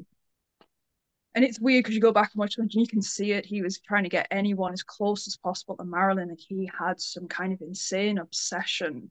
He was never getting, getting her. Um, but yeah, hugely misogynistic, hugely horrific person. Oh, yes. And it's yeah, also really bad because it's iconic of his point in horror, but it's really like hard to enjoy it because mm-hmm. I'm just kind of like, so we have this so much though, where we have these yeah. things where you're like, oh, like music artists, where you're just like, oh god, they're horrible, but oh, I love this. Like, like a mate of mine who's a DJ is like, oh, can I not play Lostprophets anymore? Can I? Please? Oh, absolutely no, not. I think it's just being like, but you know, like stuff like that, and you just go, oh bollocks. But but to tie it back to Universal, it's the fact of like Hitchcock, like the arrogance of him coming mm. out at the beginning of his films and having this big monologue of, oh, this yeah. is a Hitchcock production. and then, like, you know, eh, which is the Universal film where they do that, where it's saying, is it, it's not. Is they it did it, uh, Frankenstein. Frankenstein. Yeah, and, it, yeah. and yeah. They, they, they talk about it, and I, I love that. I love that little sort of like, and is it weird though that they're just going like, "This is a monster movie. You might be shocked." You, I love that. Like, I think everything giving them like a prior prior warning. yeah. Mm-hmm. But going Every back OnlyFans to like, video should start with that same monologue. It's like some of you might be frightened, some of you might be shocked. But going back to, like, to the die. Universal horror, horror as well. Um, what movie would you say scared you the most as a kid? Because mine was The Mummy. When I first saw The Mummy, I was absolutely terrified, like to, to the point where like I didn't watch the movie all the way through. Mm. I've None not of them. actually seen the mummy, and none of them scared. But creature freaked me out for the reasons I mentioned earlier. But nothing's like truly scared as scared as. I think it's of the time though, isn't it? I mean, if we were around in the 20s and 30s and you had the expendable cash to be able to go to the cinema and see these kind of things because only the upper class people would have done back then. They were You know, very fancy. fancy. um, did you know they were called Nickelodeons? Yeah, they paid a nickel. I did not know Yeah. that. I was like, oh my god, I've just learned a thing. but yeah, I mean, it would have been an, a certain echelon of person that was a, a, a privy to watching yeah, such a thing, and and you know, like when you see the the when they did the premiere of um The Exorcist in seventy something, they um people were fainting and passing out because it was unlike anything they'd ever seen. I imagine to a degree those people that watch those original films, like you you try and analyze it from the point of view that you're watching a film about a, a crazy man who's determined to build the perfect person out of dead bodies and he goes to a cemetery he digs them up he sews them together he he gets it struck by lightning and makes this reanimates all these corpses into one hu- huge giant man Mhm. and that's unlike anything any of them would have ever anything. Yeah. known unless they'd read the book which by way I, I still find to this day was amazing that mary shelley didn't have a pen name she didn't go under a male pen name No, she stayed with being a female and getting a book published in 1816 Mhm. Yeah, was that when it was? that's when it, it was around then it was early 1800s so you know when you look at it from that point of view that in itself was a, a huge thing that So a woman should have been published. tried as a witch at some point, though. So. Yeah. but you know I, I imagine that when you went to see frankenstein and they came out and they said oh this will be a terrible movie you cannot watch such a thing with such fragile women in the audience you know and i imagine they were being very much like oh i can't watch this, is absolutely frightful you know and i wish i had those eyes to be able to Mhm. go back and see those things for the first time where i hadn't been spoilt with so much choice yeah, yeah. just You- constant fodder that you've got you've got so much knowledge of movies and movies that have been before and past that this is the first time they could potentially be seeing something like this Yeah. like ever Yeah, and i exactly. cannot wrap my head around that what that would feel like because we can imagine things when we read novels we Mhm. have the back catalogue of movies and and Yeah. just the we know how re- reanimating a corpse is going to look in our heads because we've got the prior knowledge of it but reading that book for the first time and thinking how did they do that? You know or that Yeah. they couldn't have possibly done that. And then to see it translated into a movie and them actually thinking oh my god this is possible. Someone who is crazy could actually do something like this. Yeah. They can't. But well you know in in 1931 when they made the film probably not.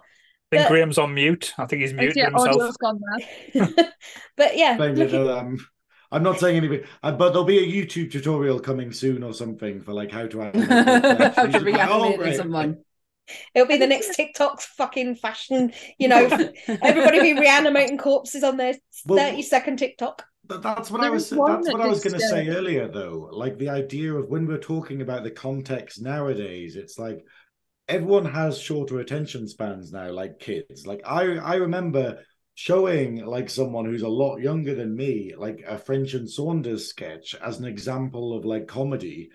Mhm. And they were just like, oh, it's so slow. Oh, it's so, you know, and it's because it's like nowadays it needs to be bang, bang, bang, like TikTok Yeah. style. And I don't get that. I'm like, there's no setup, there's no payoff, there's no, it's literally just a stupid thing and then it's over. But um, but no, like what you were saying there, like how scary it is that Mary Shelley is credited in Frankenstein, like as her husband.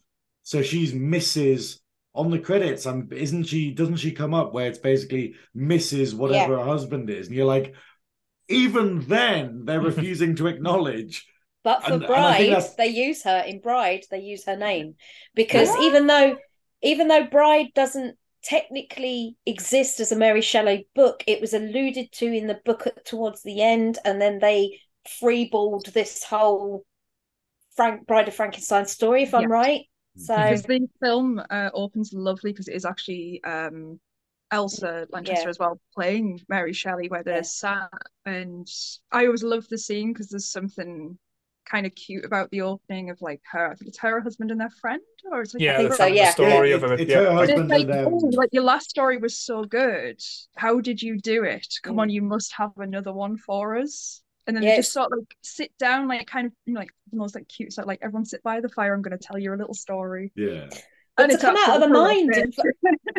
What but to come out of the mind of such a young woman as well. You know, she Mhm. was 19, I think, when she wrote it. Oh s- wow. She was very, very young. So for something that fucked up to come out of a 19 year old woman in the early 1800s brain, she would have been committed. I don't know how she wasn't. And and that's not me being Flippant. rude. It's just for the Yeah. time I would have thought. her friends were nutters. So the fact is, you know, it was the idea of like all of them where they're just going, did they, they, I've forgotten that because the tale is obviously that they challenged each other to write a horrible story and they each wrote like something horrible and some of them, you know, and they're equally iconic. But Mary Shelley like knocked out. But I love that it's in The Bride of Frankenstein, that scene at the beginning is almost, I saw it as like an apology for them belittling her or not giving her the acknowledgement she deserved in the first one. Yeah.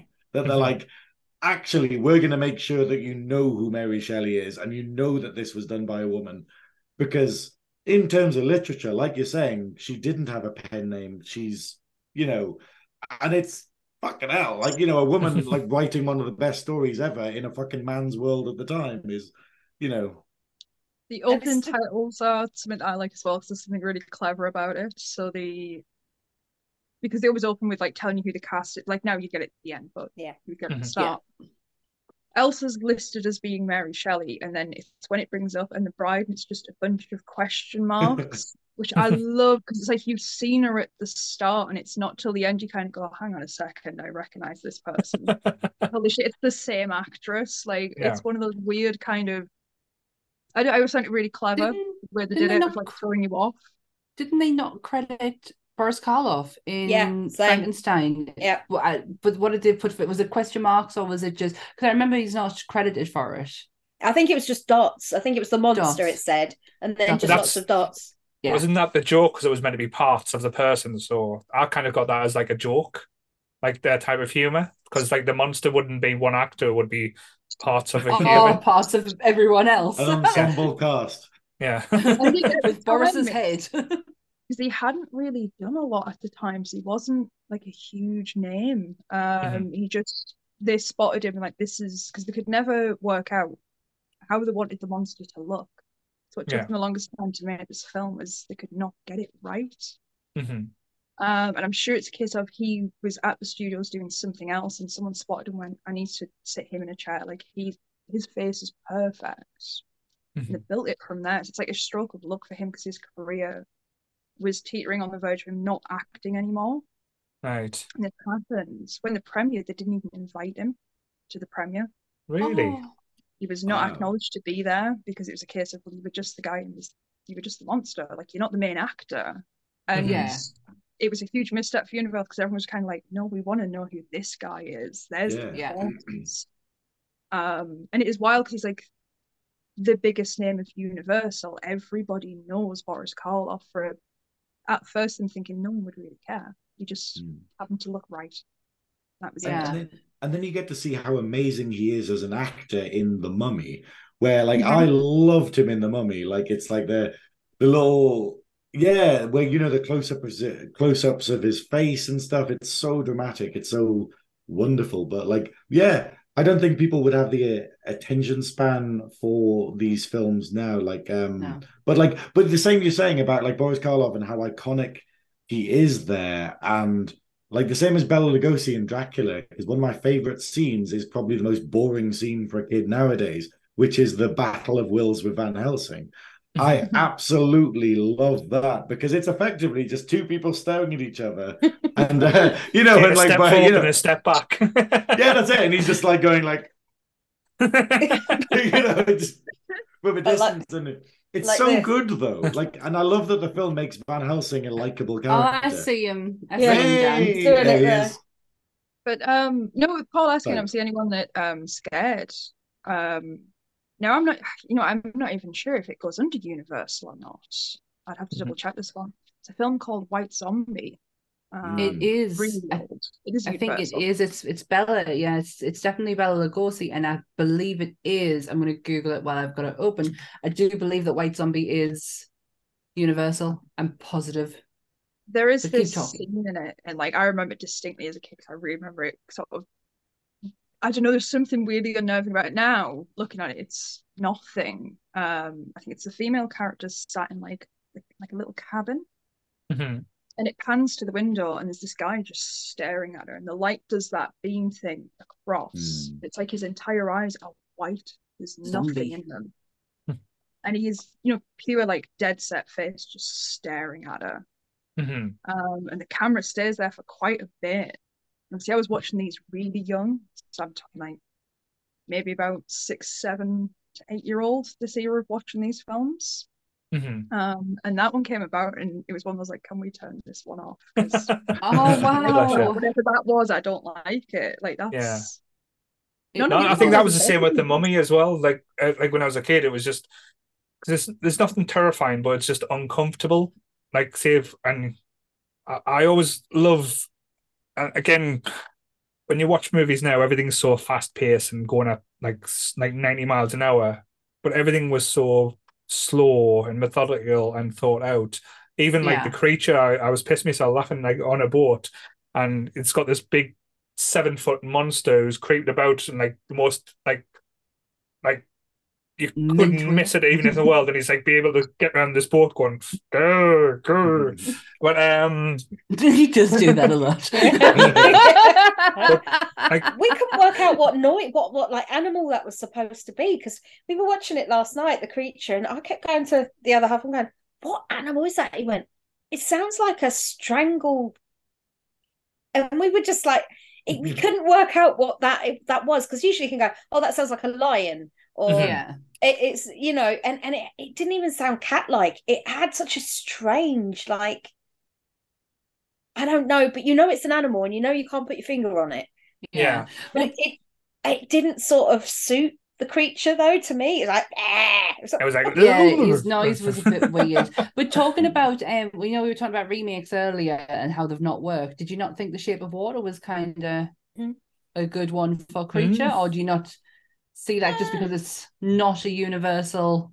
It wasn't property. a universal. It was a retelling, but they've done the story of the creature from like back again so many different times. They've had it in Buffy. They've had it in Supernatural. It it is a staple type thing. So the elements will always be still still. And like I say, it's a fish man being taken away and Yeah. from his element, and Yeah. this woman starts banging him because she's in the fish. But still, I could have Um, done without the bestiality. I spoilers. could have done without it. Yeah. It's- I mean, um, and that X Files episode, you know, the amazing uh, worm, the the Worm Man X Files episode in season two. Yeah. that that is terrifying, and I see that as like an adaptation of like Black Lagoon. I think Sorry. Shape of Water was interesting because it still has all the base logic of, but it's like a refined.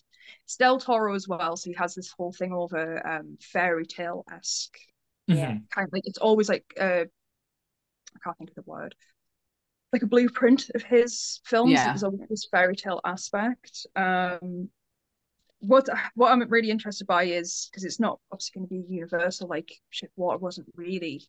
Um, but he's coming in now with wanting to do a version of Frankenstein as well. Yeah. Well, yeah, because this is this is what he wanted to do with with it. The reason you have the Shape of Water for is because he went to Universal and went, "I want to do a creature from the Black Lagoon." They went, "Absolutely not," and he went, "Right, no problem." I'll see you later, and did Shape of Water. so he'll do exactly the same thing. Uh, White Zombie was filmed on Universal's lot, Right. but it wasn't exactly a Universal movie. It wasn't their production. ah, I'm right in saying they cast Andrew Garfield, didn't they? Andrew- Or he's talking um, about Andrew Garfield. I think that so one. far the names that are floating that he's looking at, uh, Andrew Garfield definitely, uh, Mia Yeah. Goth as well, which I get feeling she Mm. will be the bride. Ugh. She was. Yeah. Which one? Who's Mia Goth? for Del Toro for her looking so obscure because she's Yeah. an obscure looking woman. It fits She- Del Toro's kind of view of his version of the obscure bride. Yeah, me. with the original, not conventional. Oh bride. yes, I know who you mean. She had a Um, baby with Shia LaBeouf. Poor girl. No. Yeah, Yes, she did. is that? I've just, the first thing that came up was the first thing that came up was partner Shia LaBeouf. Yeah. Um, I just think like you look I'll- at Trevor, I think that'd just be disappointing. Like there's I can definitely see Andrew Garfield as like the sci- the scientist that like fr- actual Frankenstein. Um, Mhm. I can see that him being. Let's be honest, Andrew Garfield can't do no wrong, so um, it'd be But- quite an interesting take. the I don't know if it was I don't know what you want to class it as the one where uh you had James McAvoy and um Harry Potter gone Yes. blank Daniel Radcliffe Hmm. Mhm. as as I Igor Igor that Mhm. wasn't bad I didn't hate that um I know they're all like sidebar stories Mhm. um and I'm intrigued about Renfield that's going to be a shit show because Yes. it's Cage Oh, Yeah. It's gonna be so because it's Cage for it's that. go- oh it's it's going to be terrible in every way Gonna be you'll terribly it. fantastic. what we do in the shadows to me. I'm like, isn't this the story we've been seeing in what we do in the shadows with Guillermo and Nandor? I'm like, it feels like the exact same Yes. thing. Oh, they're, they're just getting the back Maria. Bless her. But um, I, I take my chances, you know. no, that's I fine. I would, show up a little bit. I, I would love. chances. I, I would say, go on. Mhm. if anyone's seen the Kenneth Branagh version of Yes. Frankenstein, Hmm. Oh yes. Oh, that's That beautiful. Robert De Niro, someone- wasn't it? Yeah. it yeah, was. which is wild to me. Like every time, I love the film, but I still have to sit and go, that's Robert "That's De De Niro. Niro." Yeah. Like, Yeah. I would never have Yeah, it took to me a while as well. I think with Um, I think with, if you're going to do re, like a reinvention of of Frankenstein again, it's all about the monster. You can have the best actors as well, and that's where the like James McAvoy one fell apart for me. The monster was overdone on CGI. Uh, Just like take it back. Simpler practical effects do work. Like I, make the body parts look disjointed, but Yeah. you can do amazing things, and they proved it with these movies that they don't have to be these CGI spectacles. But, Absolutely not. I saw it uh, on I would- stage. Like- It, it's tough though. Like, what is Frankenstein? Because the fact is, there's so many different ways you can take it. You can take it with the original novel, where you're basically talking about, because it's a fairly religious novel of basically, you know, science getting out of hand and man sort of out overstretching his reach, kind of thing. And also the, you know, can you bring life? You know, you could even make a, an abortion sort of like story on it of the idea of bringing life into the world that you don't know how to deal with and that you know you don't you know care about because the Mhm. creature is bad because he's treated bad like you know you can do that or do you want to make it about the scientist and about his like um, it's it's about a god complex to me. Yeah. It's Mhm. about one man who thinks that he's got this idea and it's eating him alive, and till he sees if he can execute this idea, he he will never rest. And Mhm. Yeah. once he does, he and he realizes and he gets the clarity instantly. He knows it was a mistake. He knew. You could just tell. I've achieved what I wanted, but this wasn't what I wanted. You know, and, And it's and that Yeah. it's that line you were saying about the God complex, that line he says, um, oh dear God, now I know how it feels to be a God. yeah, Hmm. yeah, And he kind of goes into this almost catatonic state. because he if you watch realizes it, it's- yeah, It goes on for quite some time before, because normally they're very good at cutting scenes very quick. Yeah. And moving on to the next one. With that one, they leave it a little bit longer and you get to see like how much of a catatonic state he actually is in by what he has just done. Has anyone Crazy. gone through um the Penny Dreadful series? No, but I it always intrigued us. I only watched the first season and I loved it, and I don't know why I didn't watch season two. I've done it. I've It done was them. really yeah, good. I've Their done all of them. yeah. on uh the monster and the bride hmm are really interesting. Uh, I think the monster in that is closer to the original story of the him trying to understand human emotion and why people act the way that why are people so bloody horrible. Yeah. Everyone is just awful to their core. Um the bride I adored. I think that might be my favourite version of other than the original. And it, The was version Rory Bride. Rory Kinnear, wasn't it, who played It um and it was Billie Piper who played the bride. Oh, interesting. It is Billie Piper. I know a lot of people go, "Oh, it's Billie Piper." Um, sh- that's She's the really only good, thing. bizarrely. You know, it's Yeah, oh, yeah, I didn't expect this at all.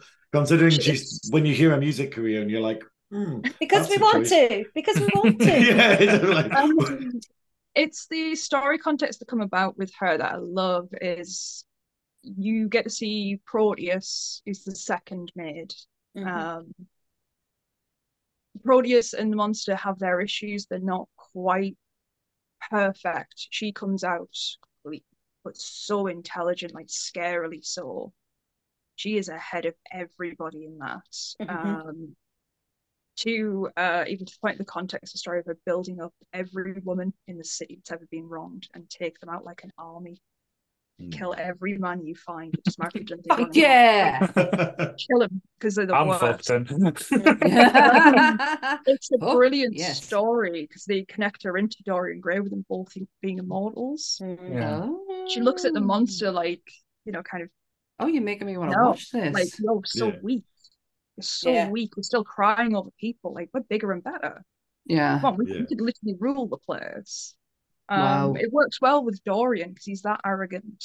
Yeah. He's a dick.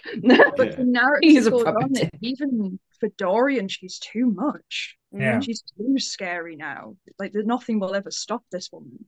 And she she's picked up everything about them all, how they'll use her because she's just a neat woman.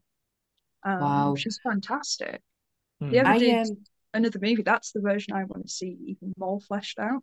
Yeah, but that, Yeah. that goes on to like the thing I was going to ask as well, because Dan, like with her saying that, like as you said, if they're going to do uh, a new Frankenstein Del Toro version, would you want them to be standalone movies, or do we want to like the Dark Universe as what was promised be- before? Do you want like the interconnected, like the Marvel uh, experience, shall we say? No, No. uh, no, No, Le- you leave can't it agree. alone. Mhm. Leave it alone. We, It's I- I very think- hard to interconnect a bunch of characters that were not all written by the same person. You've got Very to good, yeah. somehow crowbar them together. In, Yeah. It's always going to come up with some crap story of kind of like, well, we have to band together now. And it's like, these guys are written so separate to each other. Why? That's such a would- good point. Well, you Well, look I at think- the rather hang I think with Penny couple of Dreadful's the what we're doing, closest what they've we've got. to got. talk about, like sat round kind of having like a cup of tea. What context can they ever have a conversation of like, yeah. do you live in the I like water? that. the only even- thing that that has worked in is the Monster Squad. Yes. That is the Oh, only time yes. you've been able to get those key characters. You've got the Gill Man, you've got um, you got the Dracula? Frankenstein's monster, Dracula. You've got Wolfman's um, got yeah. nods. so that's the only film I think because it was done in a satirical way in that universe of when the Goonies and all that was coming out. It was about 1987, 1988. I think that came out. Mhm. So in in that, and they have Van Helsing in it as well, if I remember. Yeah. Mhm. So they managed to shoehorn them all in, but it worked because it was It- for yeah. kids. It was And- and It does it's worse than that brilliant. of the- the Yeah, and I just want to say I love you, Dan, for getting a Goonies one. reference in without I didn't even have to say I, it. So I watched you. you smile. I saw you like, oh, I didn't do it this time. But yes. Um, I just thought of one like again. It, I don't know if it was Universal that did it, but the re the re recent Invisible Man that we got. Mhm. Um, I now what happened is I after me and Ian had watched all of these films all day, he was like, now I want to watch a film that I like. you know, no, no, we would. But um no, but he basically said we're gonna put the uh the the new Invisible Man on.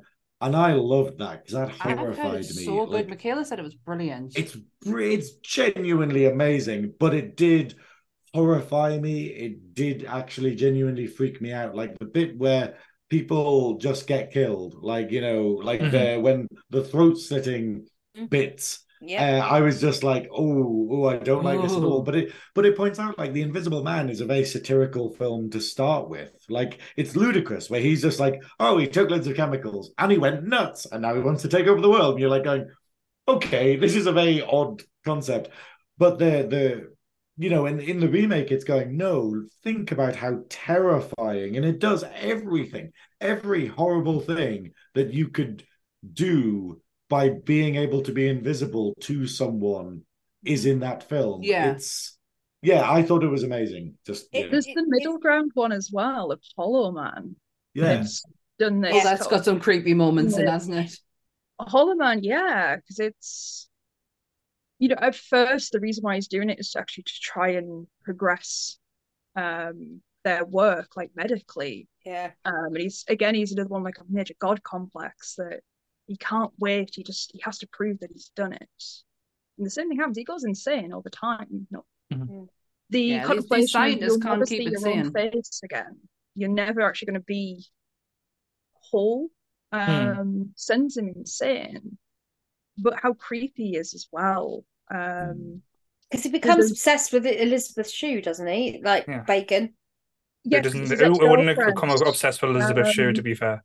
but there's there's a terrifying scene in it and it's all very alluded to what he's done. There's this woman he keeps looking at. Yeah. Yeah. another one who likes to look through the window at people. Um Bloody hell. Uh, hitting us men in a good good light these films i'll tell you.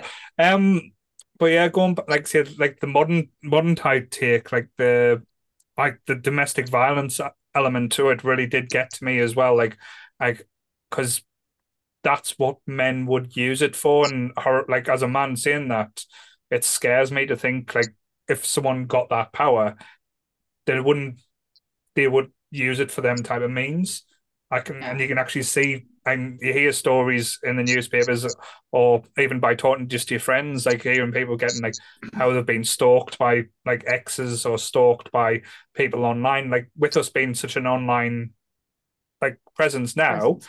like people like harass us to a degree at times as well, which sounds weird saying, but if people had is them that type of like Dawn? Am I elements of get harassed after this Like, no, no, No, no, you. no, I don't think you. No, I- Um, I'll, put- I'll like, what did I sign up pictures. for? You might just get some sent some socks by Martin, but that's that's a different story.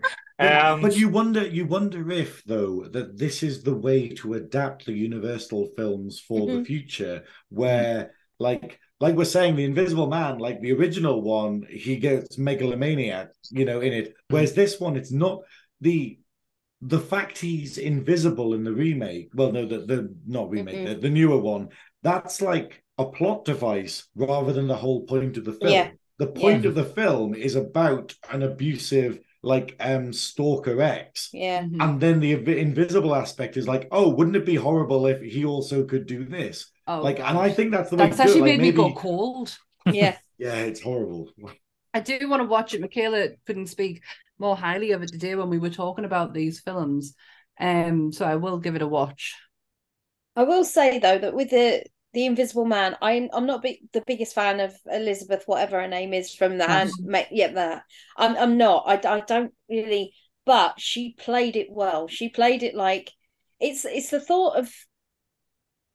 It's a common theme of the story, like you say, the stalker X that, um, given the opportunity or the money, can do whatever he likes. Mhm. Um, and that is a current issue that they've addressed with the loosely idea of the invisible man. So, I mean, I'm not opposed to them taking movies and and reimagining loosely based off the original idea. But Yeah. as as we well know, after the psycho debate we had on the last one, a shot for shot remake doesn't work for anybody. pointless. It's a pointless. No, Abs- it essence. does absolute pointless. So It's if Yeah, you can add something to it or give us something different, or Yeah. just like so you can tell the same story, just do it do it a different way. But doing a shot for shot remake for these, like like the end, I'll, I'll be honest, the endings would be the most unsatisfying endings to any movies. Because let's be honest, I don't know watching. I don't know if you guys watching it back. I've loved the movies up until the end because th- these guys can't don't know how to end a film. That that's been my takeaway for a lot. Of, like the Mm. Wolfman is like, oh, he's dead. I've got the cane. The end. Dracula, Van Yeah. Helsing's putting him. Get up the stairs. The end. And it's just like Stephen King. It's the Stephen King school of writing, isn't it? Yes. Let's be. I. I mean, I I wonder though. I'm going to ask you, like, uh, how would you adapt these in the context of what I was saying about the Invisible Man for the modern day? Like, I would I would quite like to adapt Dracula, but make it about real estate. So make it about the, the hard the hardcore world of the real estate, and then one of his clients is like, oh, he's wanting to buy this abbey, and he's wanting, you know. I think that'd be a really bizarre way of taking it. And then it's that like, would be oh, so Jesus Christ. crazy. yeah, like no, but then like oh, the, they find out like oh, all these people are dying. What's that? Oh, you sold the abbey to this vampire. you know, I don't know. I think it is now. Yeah, any sort of re-adaptation, it's because obviously things have moved on so much over time. Um, it's suddenly taken a new perspective. Like, what would be the drive now? Like Mhm. the original drives aren't quite the same. Um, the last version of Dracula done um, by Steven Moffat Yeah, Mhm. The TV. Adjusted Dracula with Oh, that was The so BBC one. Yeah. Yeah. Um, the twist I enjoyed was the terminology of the fact that every time he fed, it gave him something from that person. He was utilizing it. Mhm. He wouldn't just eat anything. It's like, does it have something of a purpose I need? Yeah. Uh, particularly a scene when they're on the boat, and he realized he has forgotten now how to speak. I think it's German. Mhm. And he goes around the boat and he tries to work out, right, who this one speaks German, right, I'm going to take you. And within minutes, he sits back down at the table speaking it perfectly. And all of a sudden, doing I this need to more watch it again. refined, kind of purposeful. Mhm. And he does, like, when he's being asked certain questions, just like, come on, like, I'm not, like, I'm not heathen. Like, I'm, I'm picking and choosing. Like, I wouldn't just go for anything. What's the point? Like, It's very um almost Hannibal Lecter of him to do that because that's what he was he was about taking the imperfections out of the world I and love the- leaving the perfect. Yeah. I taking love. these new perspectives of logic and Yeah. putting them into these older characters that they would maybe and some of them make more sense now some of them not because the mummy. Tom Mhm. Cruise um others worked But the thing is, though, I think the the Mummy was always going to be a, a film just because they did the Brendan Fraser, which was basically a cross between Indiana Jones and a, and the Universal horror. So taking elements out of like that will work. I do think, like, probably not movie wise, these would work as well. Probably TV shows or like as you said, like the Del Toro Cabinets of Curiosity have like a Universal, like even almost like a Mm. Twilight Twilight Zone aspect. Have someone come out like Oh. as it did with the yeah with That like, say someone introducing the movie saying today we're going to the depths of the Amazon where we're doing a dig and what, what they were finding um was not what they were expecting and how then it those episodes is beautiful uh it reminds me of Clash of the Titans so when he Mhm. says what the picture's going to be and who it's going to be directed by and he puts the figure Yeah. down just show you who it's going to be. It reminds me of Clash of Titans where you would lift the people off the wall and place them.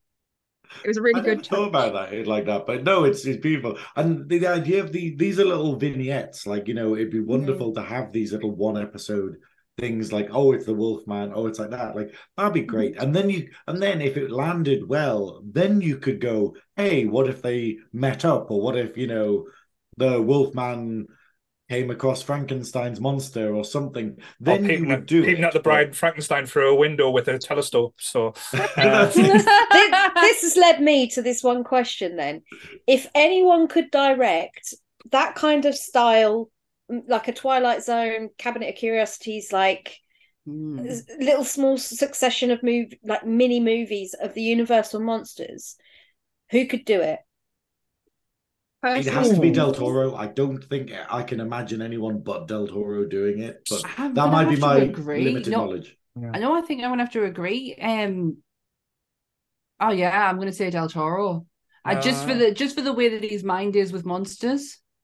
I don't know. I, Del Toro would be good, but it would be like as you said, Jessica said, too much like a fairy tale, and I don't want these, these to become fairy tales. But aren't these Um, folk tales though? Like stuff like the Wolfman and stuff like you know Frankenstein. They're almost like folk tales, like on Hmm. screen. So I don't know. But if you want a modern, like if you want a modern feel, go with the man that's got like that c- can't do anything wrong at the moment, Jordan Peele. Oh. Mm. Nah. I don't know. I No. don't know. No. Yeah, that, that is me. If anyone's ever seen his documentary on horror, um, he is a wealth of knowledge. He is. Yeah. Um, ag- he had a hand in the most recent Dracula. Yeah. Um, he has such a passion and a love, particularly for where it all came from. If anyone was to do it, he's where my eyes are. After Mhm. doing Oh. Dracula, I'm waiting to see if he does touch any of the other stories. Oh, wow. It's not anyone huge or like Hollywood or anything Yeah. like that, but I think you would get the truest and most respectful version from him. Like, I don't think he'd mess with it too much. He knows what was good about it and what needs to be updated. Um, he, Or just he'd be where I'd be watching. yeah, Knowing I'm our just luck, knowing our luck, it would be bloody Blumhouse gets their yeah, Your that, that, on that, it. that would be no, Fuck that would be a big no for me. But To be fair, Dan, think what I was going is to say earlier, what I was the- going to say earlier is the fact of, isn't it scary that we're talking about the Universal monster movies and how enshrined they are? Mhm. Isn't it going to be weird if in 30 years' time people are like looking at the Blumhouse movies, Oh. like, like, like, you know, like, like No, I hope not. Malignant, Like classic horror. like Conjuring, and they're like, oh, they don't make them like this anymore, and like analyzing them. And I genuinely think that might happen. People I might be looking I back at the Conjuring 2 being like, oh, cinema masterpiece. And- No, if I'm dead in 30 years, I will come back and haunt those people. That is Yeah. not happening. I mean, to be fair, That's there won't not be I would much watch that movie. point. I, I Um, The no. Return of Dan. Yeah. to be honest though, a little bit off field, not talking about horror, but if you're going to go like say someone that does appreciate and go for like nerd culture, uh, Edgar Wright. Yeah. yeah. I, I see what you. Uh, yeah. mm, yeah, Just- I get what you mean from the from the standpoint of that he Of is very meticulous when it comes to understanding. Pop, yeah, like you say, pop culture. but I- and I- fan bases as it- well. Though he it's, likes it's, it's He's what he very likes, though. irreverent, though. Oh, He, One that's he knows he knows what he likes. Robert Eggers coming in with Nosferatu next Mhm. is going to Oh, be ah, yes. interesting. I think Mm. that is the one guy that could pull, put uh, start the words again. That's the one guy that could pull that film off. When you look at all the modern directors now, Eggers, when you've seen his um his you know his work up until this point, Mhm. he I think would is going to smash that out of the park. Yeah. But I would be curious, and I'm not saying because I know this is going to be a controversial one. I'd be curious to see Ari Aster do something Oh, universal that would be interesting. because he it, it's his ability to build the suspense and Yes. have those have those quiet moments I that have universal problem with Ari He's very he's got a lot of patience. Arias has got a lot of patience to build you up to a point of where he wants you to get to. So he would be kind of almost perfect. i'm not saying it'd be great. I just think it's one of those things where you know when you, you think okay i get the D- del toro thing because to me that's where my brain straight went. Yeah, the guy that loves monsters. Yeah. but just to to put a spin on it just to see i'd be intrigued. And then um you know if i'm wrong which i probably am going to be you may hunt me down and kill me. But it is one of those things where i'm just like i'd just be curious because he seems to like i said get that suspense whereas i don't know any other directors at the moment I think this are- is where, where we mentioned stuff like Twilight Zone, Tales of Crypt, where something like this would be amazing if they could do a mini series like this, but each one is done by one of these, not one Yeah. doing Yeah. all of them, seeing Yeah. everyone's individual perspective. like Cabinet of So uh, all gonna look at it. Curiosities. Yeah, they're Yeah. all going to look at it. Their Oh. personal views of those characters. Mhm. Um, an anthology like that would be Mm. I love Really anthology horror. Mm. So yes, Interesting conversations here. Definitely. Maybe we should get on the phone to Hollywood. I'll get on the phone. Hello. Although there's Peter who's in Hollywood. Good day. no Hello. Good day, ideas sir. I've given away on this idea for you, podcast already. I don't know. Um, We've but yes, I think that's a nice way just to wrap it up as well. Because I just realised the time and we've got Oh, an yeah. early morning tomorrow got as well. early morning start. I know I've just been I was just text on her there just to make sure I got her address before she went off to bed or something. But yes, So, uh, yeah. thank you, thank you guys. I know, like I said, it's not been the most um linear podcast, shall we say? It's been a bit all over the place, but I've had enjoyed the conversation. I think that's always been the the It's been pleasure. a- a in- very interesting conversations that have come out of a set of incredibly old films. Yes, and some very knowledgeable people as well. So you have done done your homework. You've done us proud. Um, so yes, so again, thank you for everyone in the chat. You have been chipping Yes, away. Thank Um, you. if like I say, we'll I know we'll see a few of you guys tomorrow at Nerdfest. Um, like I say, we'll have a few prizes to give away for the day and some stickers. So come and get a sticker, and remember to lick Goodwill. It, he, he likes that kind of thing. Yeah. Um, next week, I think Dan is making a return again next week. Uh, oh my god, two weeks in a row. It is It- the true crime True Crime next week. Yeah. Yes. I forgot, I forgot then I was like oh yeah, yeah. This is gonna be this is gonna be interesting. I've got to remember what I did the last time so I don't talk about it this time. To be fair, you're I'm gonna gonna have be a very no- you can have a new background anyway let's just put Yeah. it that. Excellent. Got stuff It's coming to to- it's coming to create a thing crime now. scene. So I just I just kill Rob and then just put him up there as prop. on the Very table. method. Yeah. Method. They'll have a true crime podcast about the podcast. Like only murders in the meta? building. Inception. Inception. Interception. But yes, um, I think the next one's Graeme will be back for nerd uh, tr- Star Trekking with Nerdy Up the North for P- Picard, and I hate you as well just by saying this because you have got me watching Picard now. I have actually been- as you should. We're waiting for the the inevitable Keiko O'Brien as the big bad reveal at the end of the series. Um, that won't make any sense to anyone who's not a Trekkie. or No, it people who does are not. Um, But yes, while- I have to say I- this season of Picard has been amazing. By the way, it's really good. Like it's just, isn't it? It's the, like we're saying about the monsters and stuff. It's the idea of it. Isn't it wonderful when you put something in someone good's hands Mhm. and they do a good job with it? Mhm. It's Yeah. crazy, you know. It's like, but um, I do want to say while I'm while I'm here though on Friday after Picard because are we doing it live on Friday? I don't know. I've, I need to speak to Goodwill, so Okay. he's the man in charge of that. But basically, I'm doing a thing on Friday that I really want to shout out about, which is that I'm on 9 p.m. Friday through to 9 p.m. on Saturday. We are doing a 24 hour Ooh. gaming stream for charity. Not to end on a ba- on a you know a sad note, but basically, a friend of mine is very much using hospice care at the minute, and uh, yeah, it's a bad situation. But basically, we want to raise money for St. Benedict's Hospice. Uh, so we will be doing it. So we're doing a 24 hour uh, stream. I'm going to be playing a lot of retro games. We're going to be playing a lot of stupid games. So like stuff like Silent Hill 1 for the PS, for the PlayStation, things like Mega Man and things like that. Uh, Ian is an artist and he will be drawing sketches. So you can donate money during the stream to make me do silly things, to make me Oh, God, play yes. games and stuff, like changing hats. Uh, there's Oh, going to be one yes. where you can pay a lot of money and get me into drag, and I will just start putting on makeup and stuff for the stream while Ian does other stuff.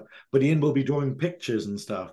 Um, like you know, so a sketch of whatever you want. So if you want to be like, oh, can you draw Bela Lugosi's Dracula doing this or whatever, you will be able to donate money and get Doing do Graeme, so yes. yeah, Um, the Oh, aim I want that to picture. make. Yeah, that's it. The, the aim is to basically raise money for a wonderful cause Oh, that uh, sounds so good. and stuff. So please join us doing that on my Twitch stream at 9 p.m. And Paul, I'll get you to put the stuff in the comments. I will, don't editing, worry. Whatever. Down in, there. in the below. Um, and have you got any more conventions coming up there, Dan? Uh, we've got the Telford Wales takeover in 13th, 14th of May, weekend Mhm. after Sheffield HorrorCon, which we sponsor, and they've Ah. just they've just announced a load more guests for that. Yeah. I Um, know I just seen one. Do you want to name the one that got me very Oh, excited? And then- And then also Newcastle, just seen that they've uh, announced Charisma Carpenter Mhm. for Yes, for Newcastle. have. So I'm going to be incredibly poor for that one. Every penny I make, I will be funneling back into it for photos. So And what about you, Oh. Jessica? Where, where, where, where have you got any plugs coming up? Uh, yeah, I'll be at HorrorCon as well. Um, awkwardly, in my living room moment, I have a live cast of a set of boobs that I'm making for it Excellent. Costume. Don't we all? Which Don't we all? Genius if anyone comes to my house and wonders why there's a clear set of boobs in the corner. um, but yeah, Newcastle as well. I'll be uh, working the weapons stall as usual, so it'll be me I'm tired working. knackered, just trudging around. So we, Um, I, I am coming to the Newcastle one, so I'll try and see, and and you'll realise how socially awkward I am in person. Um, as I've been and uh, been made aware that it was a year ago this weekend that we had the Nerdy Up North first meetup, where no fucking knew who I was, and I just sat in the corner and let and let everyone else uh, kind of crack on and be all cool. Someone actually called me Simon. Said, "Are you Simon?" I was good. You can call me whatever they want. Just leave me the I fuck think alone. yeah, I was gonna say I think you end up just going, yeah, yeah, yeah. Brilliant. oh wow. Yeah, so people asking us, "Are you part of the nerdy up north?" I was like, "Kinda, yeah, a little bit." Yep. uh, but yes, uh, I don't like people. I don't like meeting people. I always feel uncomfortable. Um, But make sure you come and say hi to us at Nerdfest tomorrow. Yeah. Go and lick him. Lick Paul tomorrow. He'll love it. Lick, you know. yes, uh, you lick see what response you get if that happens. between Goodwill and Paul. Yes, but yes, uh, we, Goodwill will be wearing his unicorn hat tomorrow. So, um, You like I say, will know where please check it out. Um, but yeah, thank you guys. That's been Thank amazing. Um, So same bat time, same bat channel. Say nerdy, everyone. Bye. Bye.